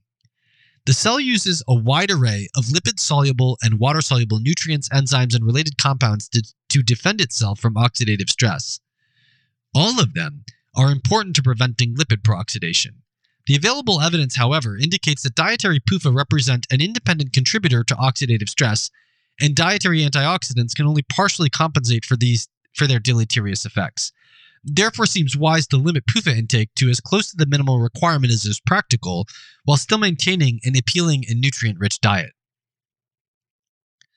Chris Masterjohn in 2022 coming in again simply to to reiterate that I today I would maintain essentially the same position except to make the distinction that PUFA are really not should not be said to be an independent contributor to oxidative stress. They should be said to be an oxidative liability that in the presence of oxidative stress worsens the potential to progress to a greater degree of oxidative damage.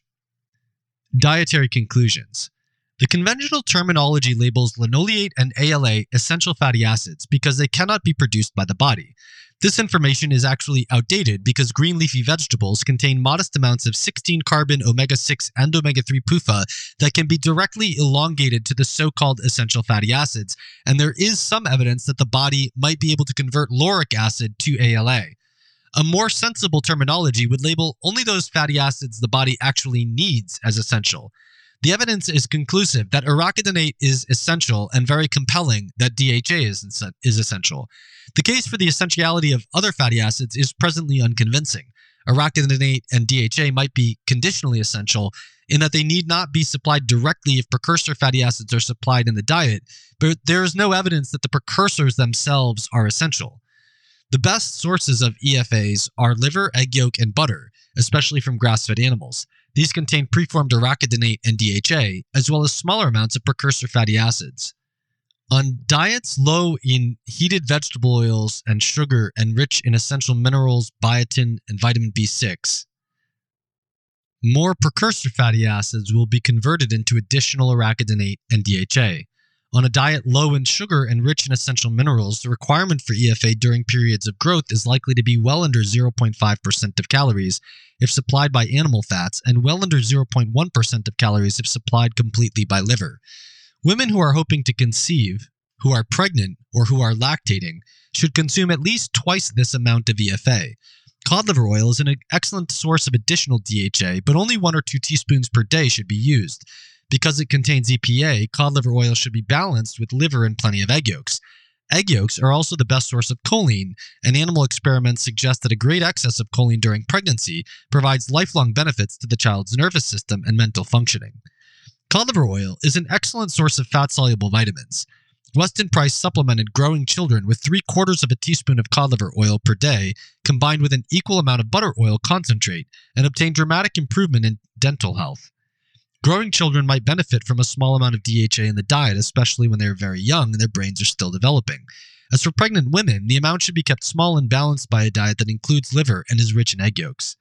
Vegetarians and those consuming limited amounts of animal fat should be aware that EFA deficiency remains a possibility for those who do not efficiently desaturate and elongate precursor PUFA.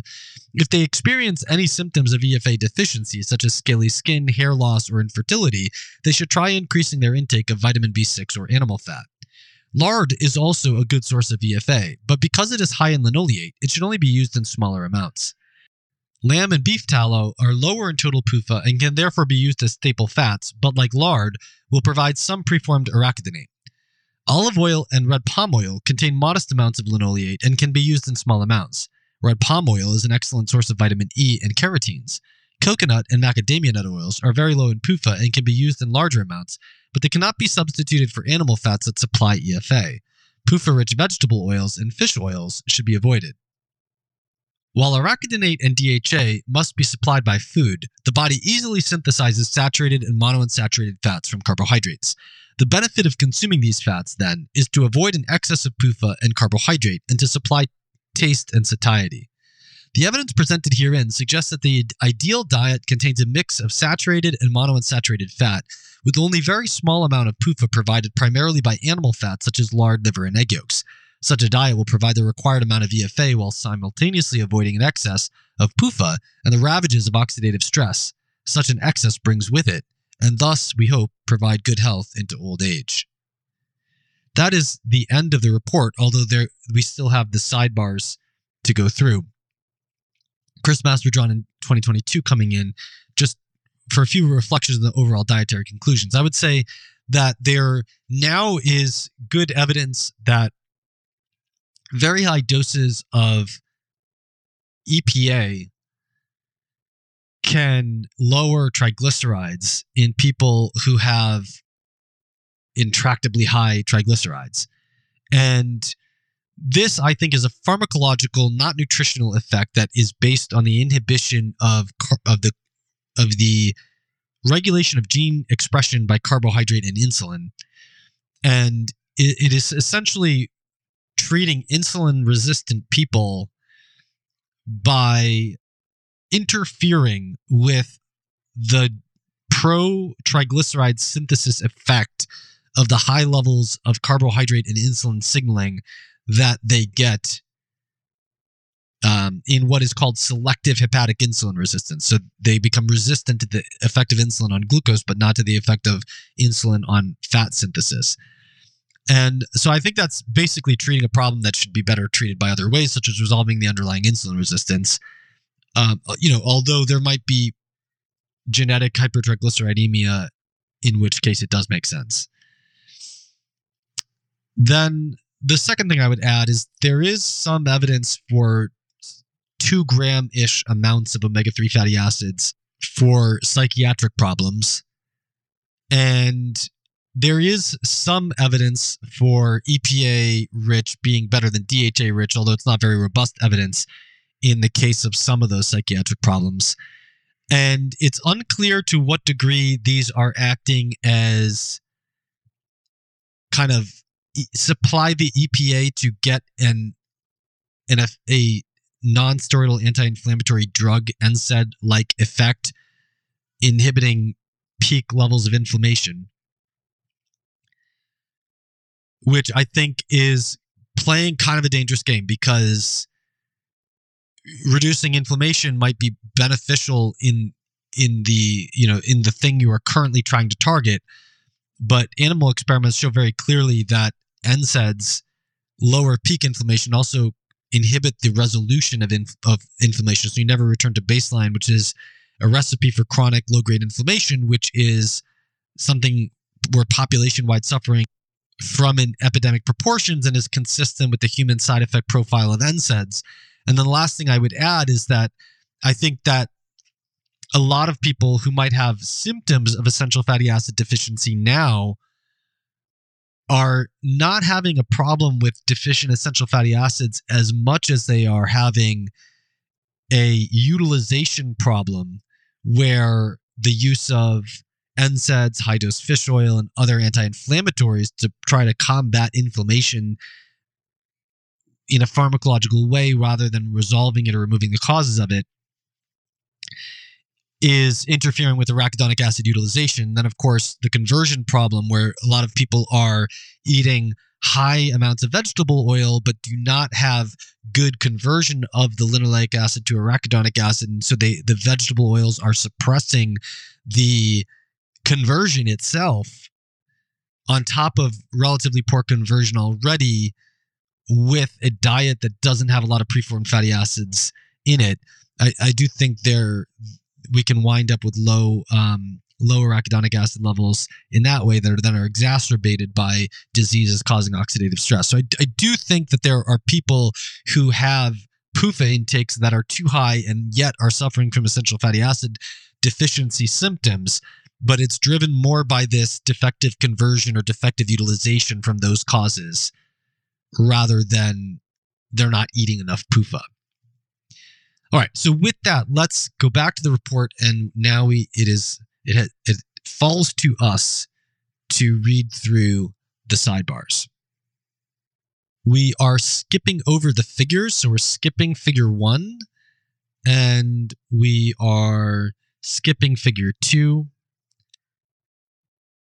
and figure one, and we're skipping uh, figure three. So these figures are on the conversion processes. Figure two is a table of different uh, fatty acid requirements of different species. Figure three is on a figure demonst- illust- visually il- illustrating the process of lipid peroxidation. But we are going to read in this audio presentation the sidebars. So we're going to go through is linoleic essential linoleic is linoleate essential to skin health. Then we're going to go through changes to the endocrine system in efa deficiency. Then we're going to go through are efa deficient rats hypersensitive to thyroid hormone. Then we're going to go through efa deficiency free radicals and high sugar diets. Inflating the efa requirement with the triene to, te- triene to tetraene ratio and that will and then finally is EPA an essential fatty acid so with that we start from the beginning of the sidebars and this is is linoleate essential to skin health Current reviews claim that linoleate, rather than arachidonate, is the fatty acid that cures the dermatitis associated with EFA deficiency. Humans and other animals possess enzymes that convert linoleate to arachidonate and arachidonate to a number of different products called prostaglandins, including PGE1 and PGE2. In 1972, researchers from the University of Miami School of Medicine showed that while abdominal injection of PGE2 was ineffective, its topical, topical application completely cured EFA deficiency dermatitis. The effect was dose dependent and limited to the local areas to which the prostaglandin was applied. This study seems to have been overlooked in favor of older studies showing that oral delivery or injection of PGE1 had no effect. Current reviews make no mention of this study and instead cite Danish research from the 1980s that implausibly attributed the protection of omega 6 fatty acids against EFA deficiency dermatitis to linoleate. The Danish group showed that certain fatty acid derivatives that accumulate in the skin barrier ordinarily contain primarily linoleate, but in EFA deficiency contain primarily oleate, the fatty acid that predominates in olive oil and the major unsaturated fatty acid that the body can synthesize from carbohydrate.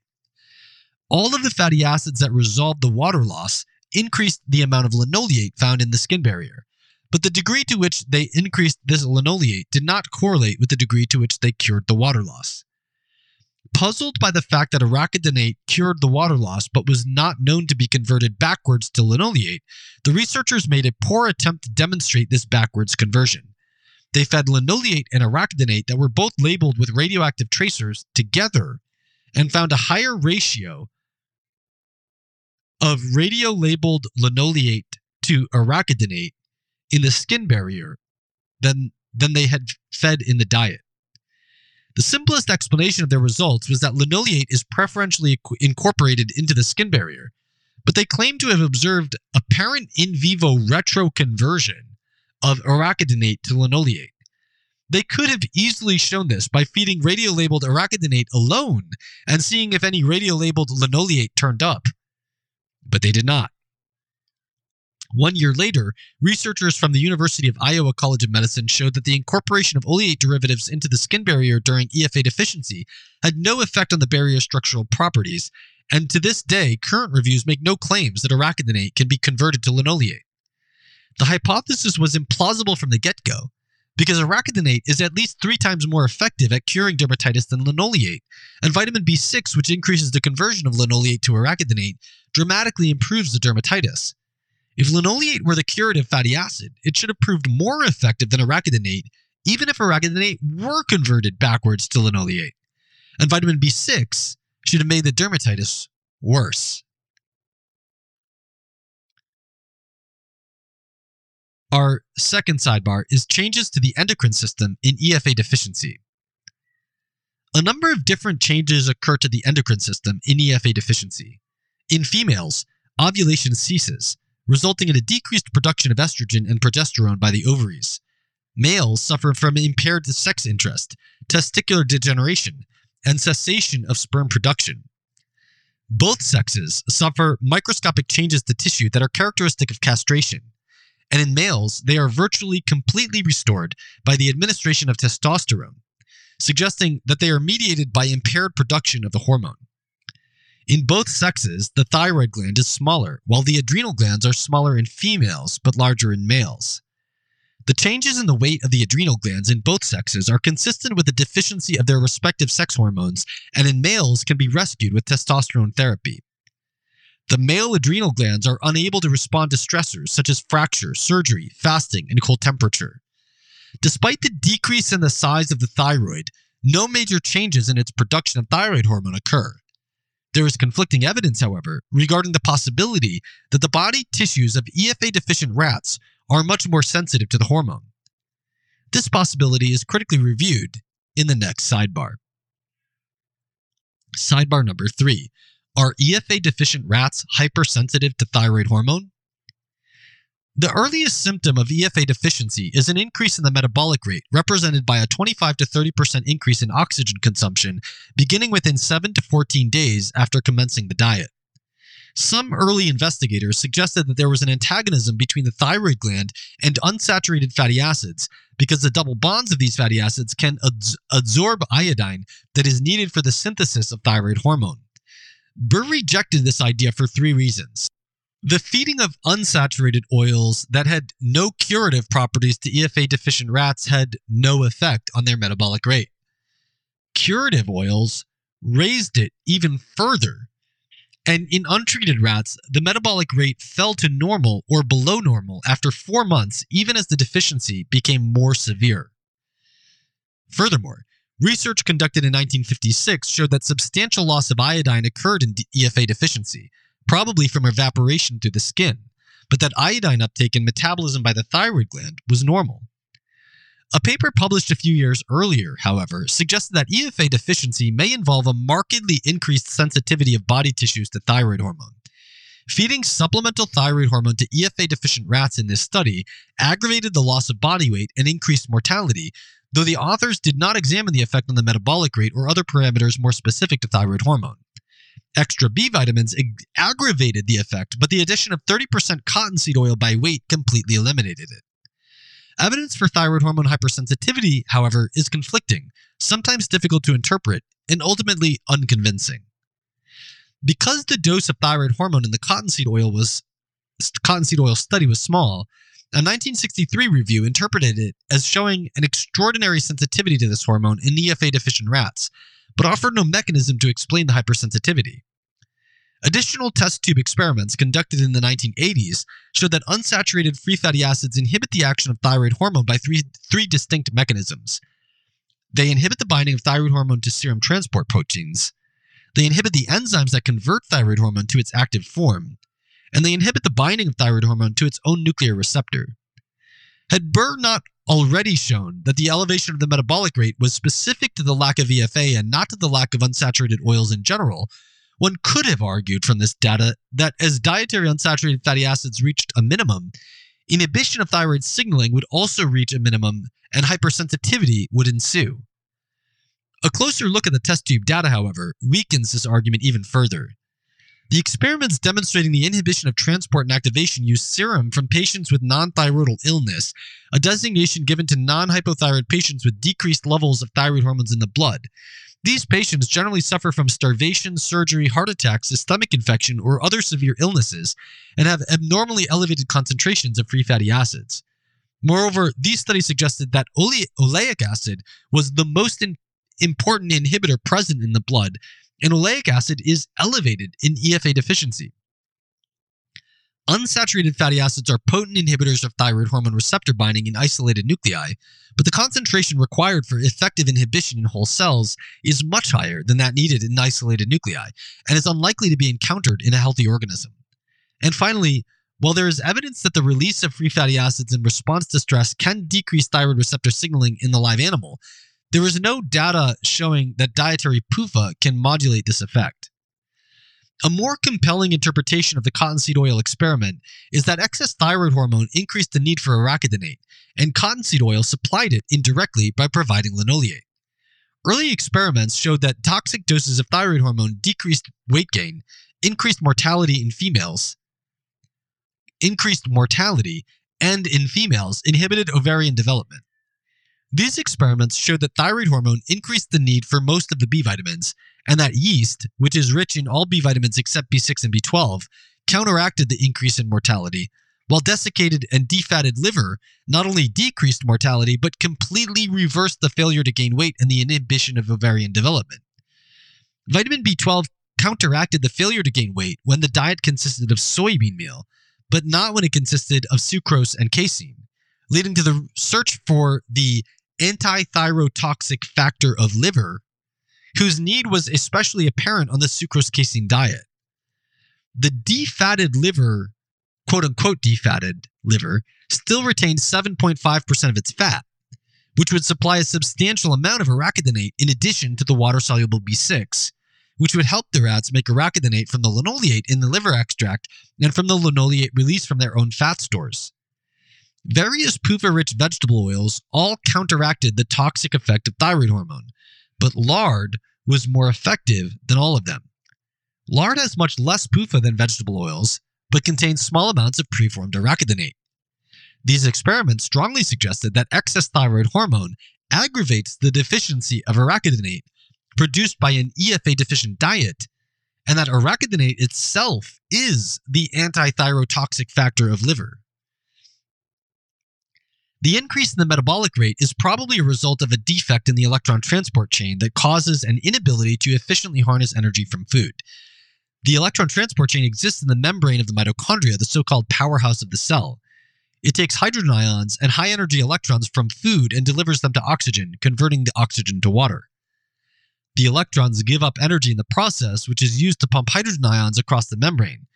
The backflow of these ions drives a molecular turbine within the enzyme ATP synthase, which uses the mechanical energy of the turbine to synthesize ATP, much like a water turbine uses the flow of water to do work. The cell then uses ATP as its basic energy currency. ATP synthase normally fails to harness a portion of the hydrogen ion backflow, whose energy is instead dissipated as heat. EFA deficiency and thyroid hormone both increase the proportion of energy lost as heat, but in different ways. Thyroid hormone increases the activity of the electron transport chain and the production of ATP so much that there's an overflow. This is like pouring water from a bucket marked food into lots of cupped, cups marked ATP. The faster you pour, the more you will spill, and the cups still get full. In a, an EFA deficiency, the electron transport chain fails to efficiently pump the hydrogen ions in the first place and fails to make the ATP. This is like poking holes in the bucket. The water still spills, but the cups never get full. The live organism engages in a number of adaptations to try to conserve its capacity to make ATP, but the net availability of this critical energy molecule is still depleted. The body temperature of the EFA deficient animals never rises, probably because the heat leaves as the water evaporates through the skin. The metabolic rate decreases to normal or even below normal after four months and is actually increased at all time points with curative doses of EFAs. This is the opposite of what we would expect, but probably occurs because the measurement is adjusted for surface area rather than lean body mass, and part of the loss of body weight in EFA deficiency may represent the wasting of metabolically active muscle tissue, and part of the gain during EFA repletion may represent the rebuilding of its tissue. Thus, thyroid hormone seems to aggravate EFA deficiency by increasing the need for arachidonate, but a hypersensitivity to it does not seem to be involved in the basic presentation of the deficiency. Rather, defective electron transport chain functioning effectively leads to starvation in spite of the increased food intake because of an inability to harness energy provided by it.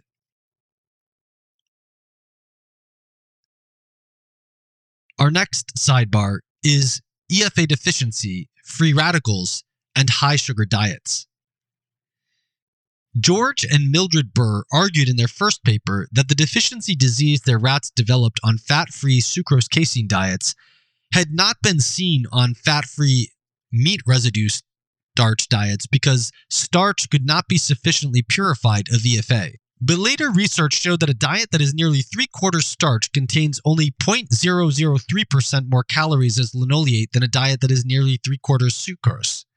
This argument may have made sense in 1929 when the Burrs had merely demonstrated the essentiality of fat, but made much less sense once they demonstrated in 1930 that the curative fatty acid that could be present in starch was linoleate, which is present in such a negligible proportion. Rats fed an EFA deficient diet based on starch for six weeks had over 50% more arachidonate and over 80% more linoleate in their livers than rats fed an EFA deficient diet based on sucrose, suggesting that sucrose increases the rate of degradation of these fatty acids. High sucrose diets increase lipid peroxidation in rats, a process whereby PUFA are destroyed by oxygen and free radicals. Magnesium deficiency also increases lipid peroxidation, and the effect of excess sucrose in magnesium deficiency is additive. Magnesium deficiency exacerbates EFA deficiency in the pig, but its effect has not been investigated in the rat. It is likely that not only the high sucrose content of the EFA deficient diets, but also the low content of magnesium and other protective minerals contained within them greatly increase the need for essential fatty acids by promoting their oxidative destruction. Up until the 1960s, there was the quote, lingering question of whether high sucrose diets were somehow responsible for EFA deficiency. According to Ralph Holman, this question was closed in 1965 when, he, when he and his colleague Jorge Casal showed that a biochemical marker called the triene to tetraene ratio was increased in rats fed for six weeks on EFA deficient diets, whether the carbohydrate portion was composed of sucrose, glucose, maltose, or starch. But they did not run the experiment long enough for the rats to develop dermatitis or any other symptoms specific to EFA deficiency. And there was never any conclusive evidence that this marker was sufficient to demonstrate true deficiency. Thus, the question remained open, even though reviewers stopped asking it. A number of animal studies following that of the Burrs demonstrated EFA deficiency using glucose instead of sucrose. These diets tended to contain between 75 and 85% sugar by weight, which is like an adult human eating some 4 pounds of sugar per day.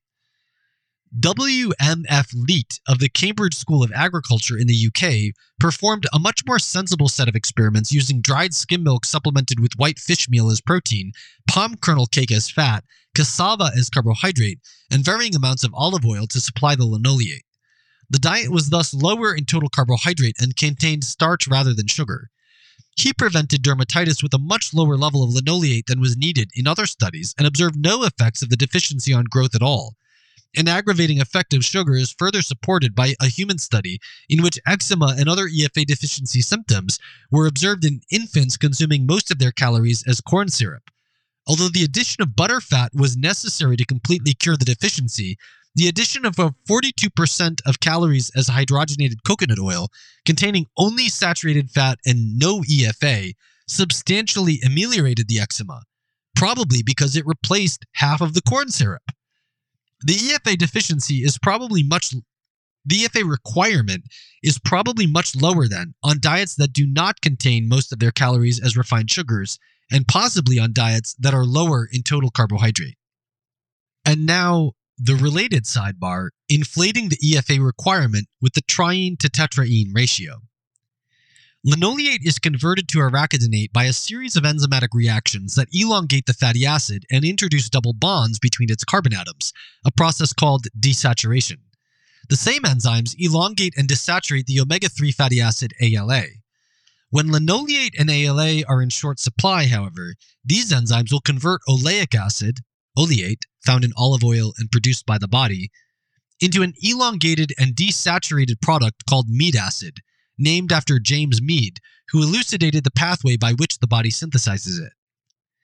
Mead acid is normally present in the body, but only in small amounts. In EFA deficiency, arachidonate levels decrease as mead acid levels rise. Ralph Holman therefore proposed that the ratio of mead acid to arachidonate is an index of EFA deficiency. In organic chemistry, the suffix "ene" refers to compounds with double bonds between carbon atoms. Since mead acid contains three double bonds, it is called a triene. And since arachidonate contains four double bonds, it is called a tetraene.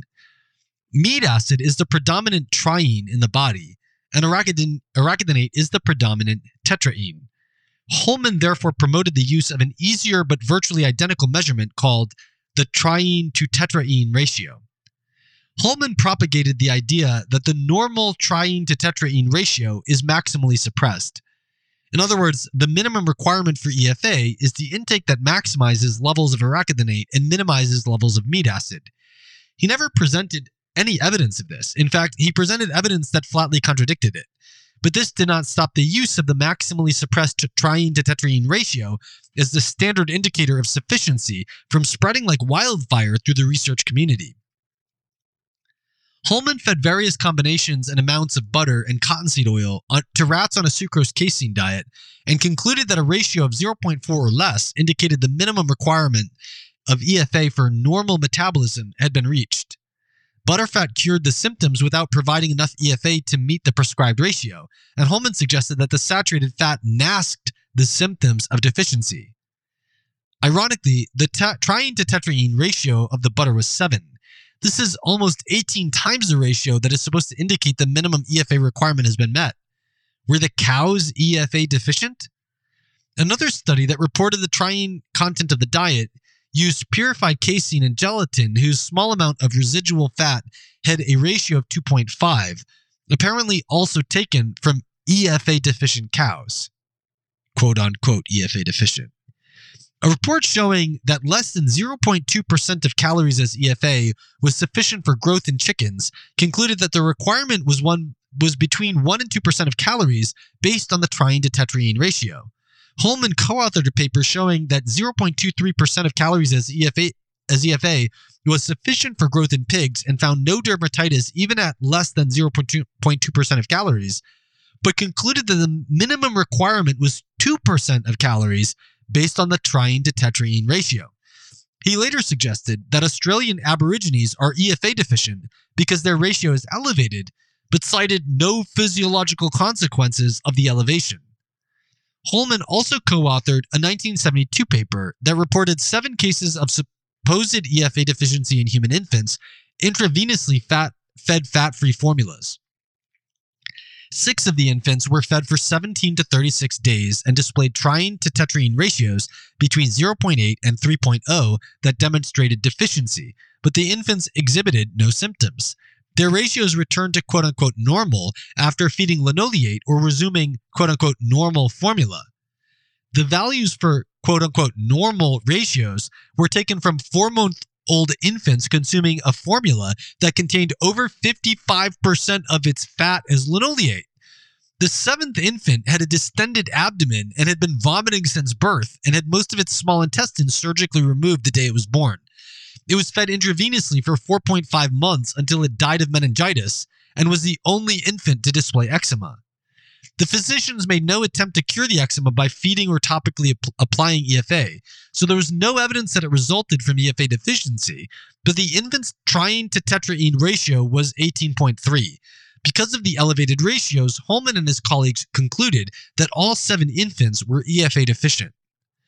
The assumption that the production of mead acid should be maximally suppressed would make sense if we could show that it does not belong in the body.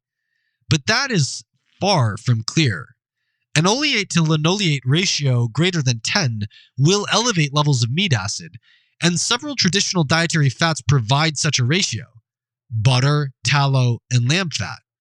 Mead acid is the predominant PUFA in the healthy cartilage tissue of young animals on EFA sufficient diets, and the placenta preferentially supplies it to the growing fetus during pregnancy.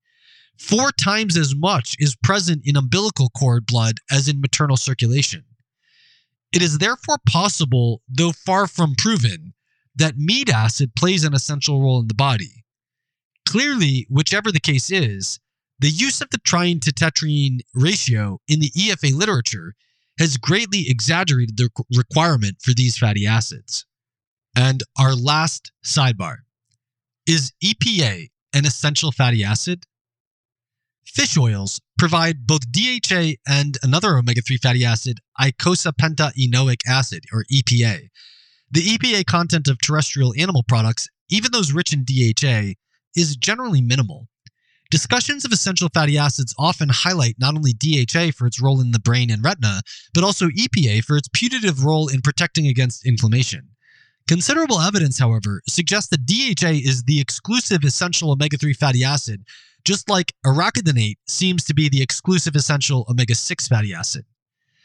In the blood, the levels of DHA and arachidonate are tightly correlated with one another.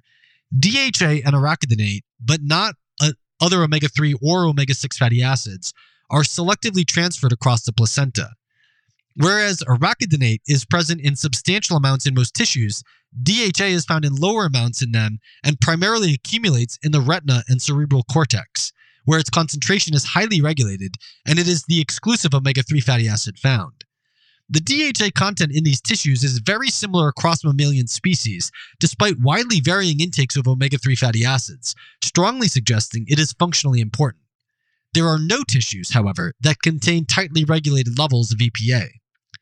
When Holman and Widmer first demonstrated in 1949 that omega 3 and omega 6 fatty acids represent two distinct families of PUFA, they examined nine different tissues in rats on normal lab diets and could not find even a trace of EPA.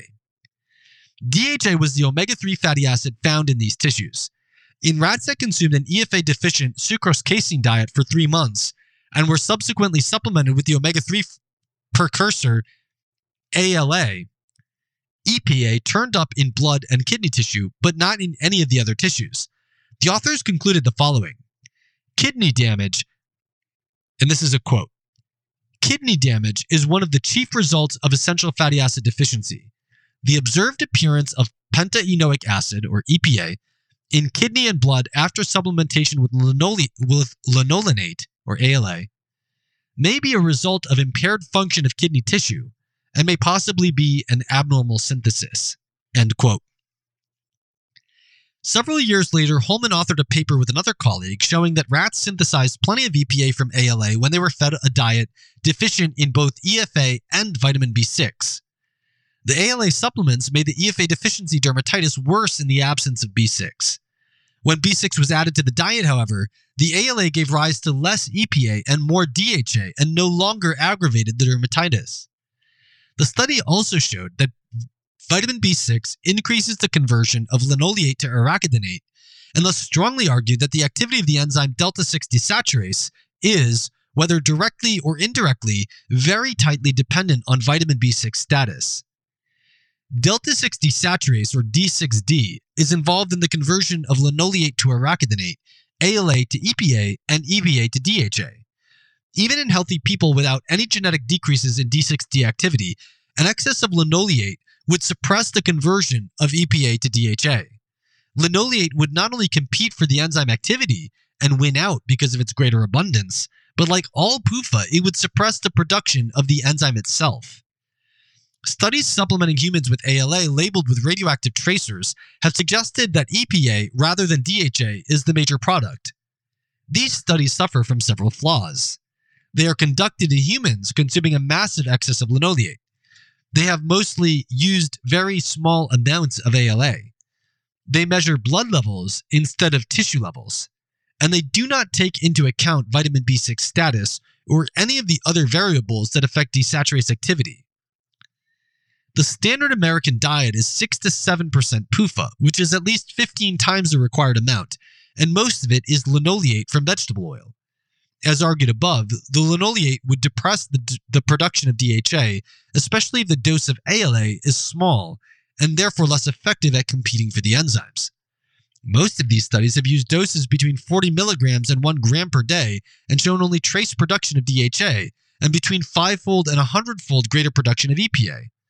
The one study that used 3.5 grams per day, however, showed that 3.8% of it was converted to DHA and less than twice as much was converted to EPA. Since DHA but not EPA is preferentially incorporated into tissues, measuring blood levels probably overestimates EPA and underestimates DHA. Finally, diets rich in biotin, calcium, and B6, and low in rancid oils and total PUFA would maximize the conversion of ALA and EPA to DHA. Much has been made of EPA's putative anti inflammatory role, but this effect seems to be more of an interference with metabolism of the essential arachidonate than the performance of any essential role itself. Tissues use arachidonate to synthesize inflammatory prostaglandins and related molecules during the acute phase of inflammation and anti inflammatory compounds during the resolution phase. Because it is a PUFA with the same number of carbon atoms, EPA competes with arachidonate for all of the essential enzymes that metabolize it, the prostaglandins made from EPA are generally weak or inert and thus less inflammatory. It makes little sense, however, that the body would require an essential compound just to make other compounds that do nothing. DHA, by contrast, is used to synthesize active mediators that participate in the resolution phase of inflammation. EPA only makes such compounds in the presence of aspirin. EPA is thus likely to simply be a byproduct of compromised DHA synthesis. Chris Masterjohn in 2022 coming in to say that there are also effects of gut bacteria that can make these resol- pro resolution compounds from EPA, but the point that I made in that sidebar remains. This is the end of the report. I hope you enjoyed it.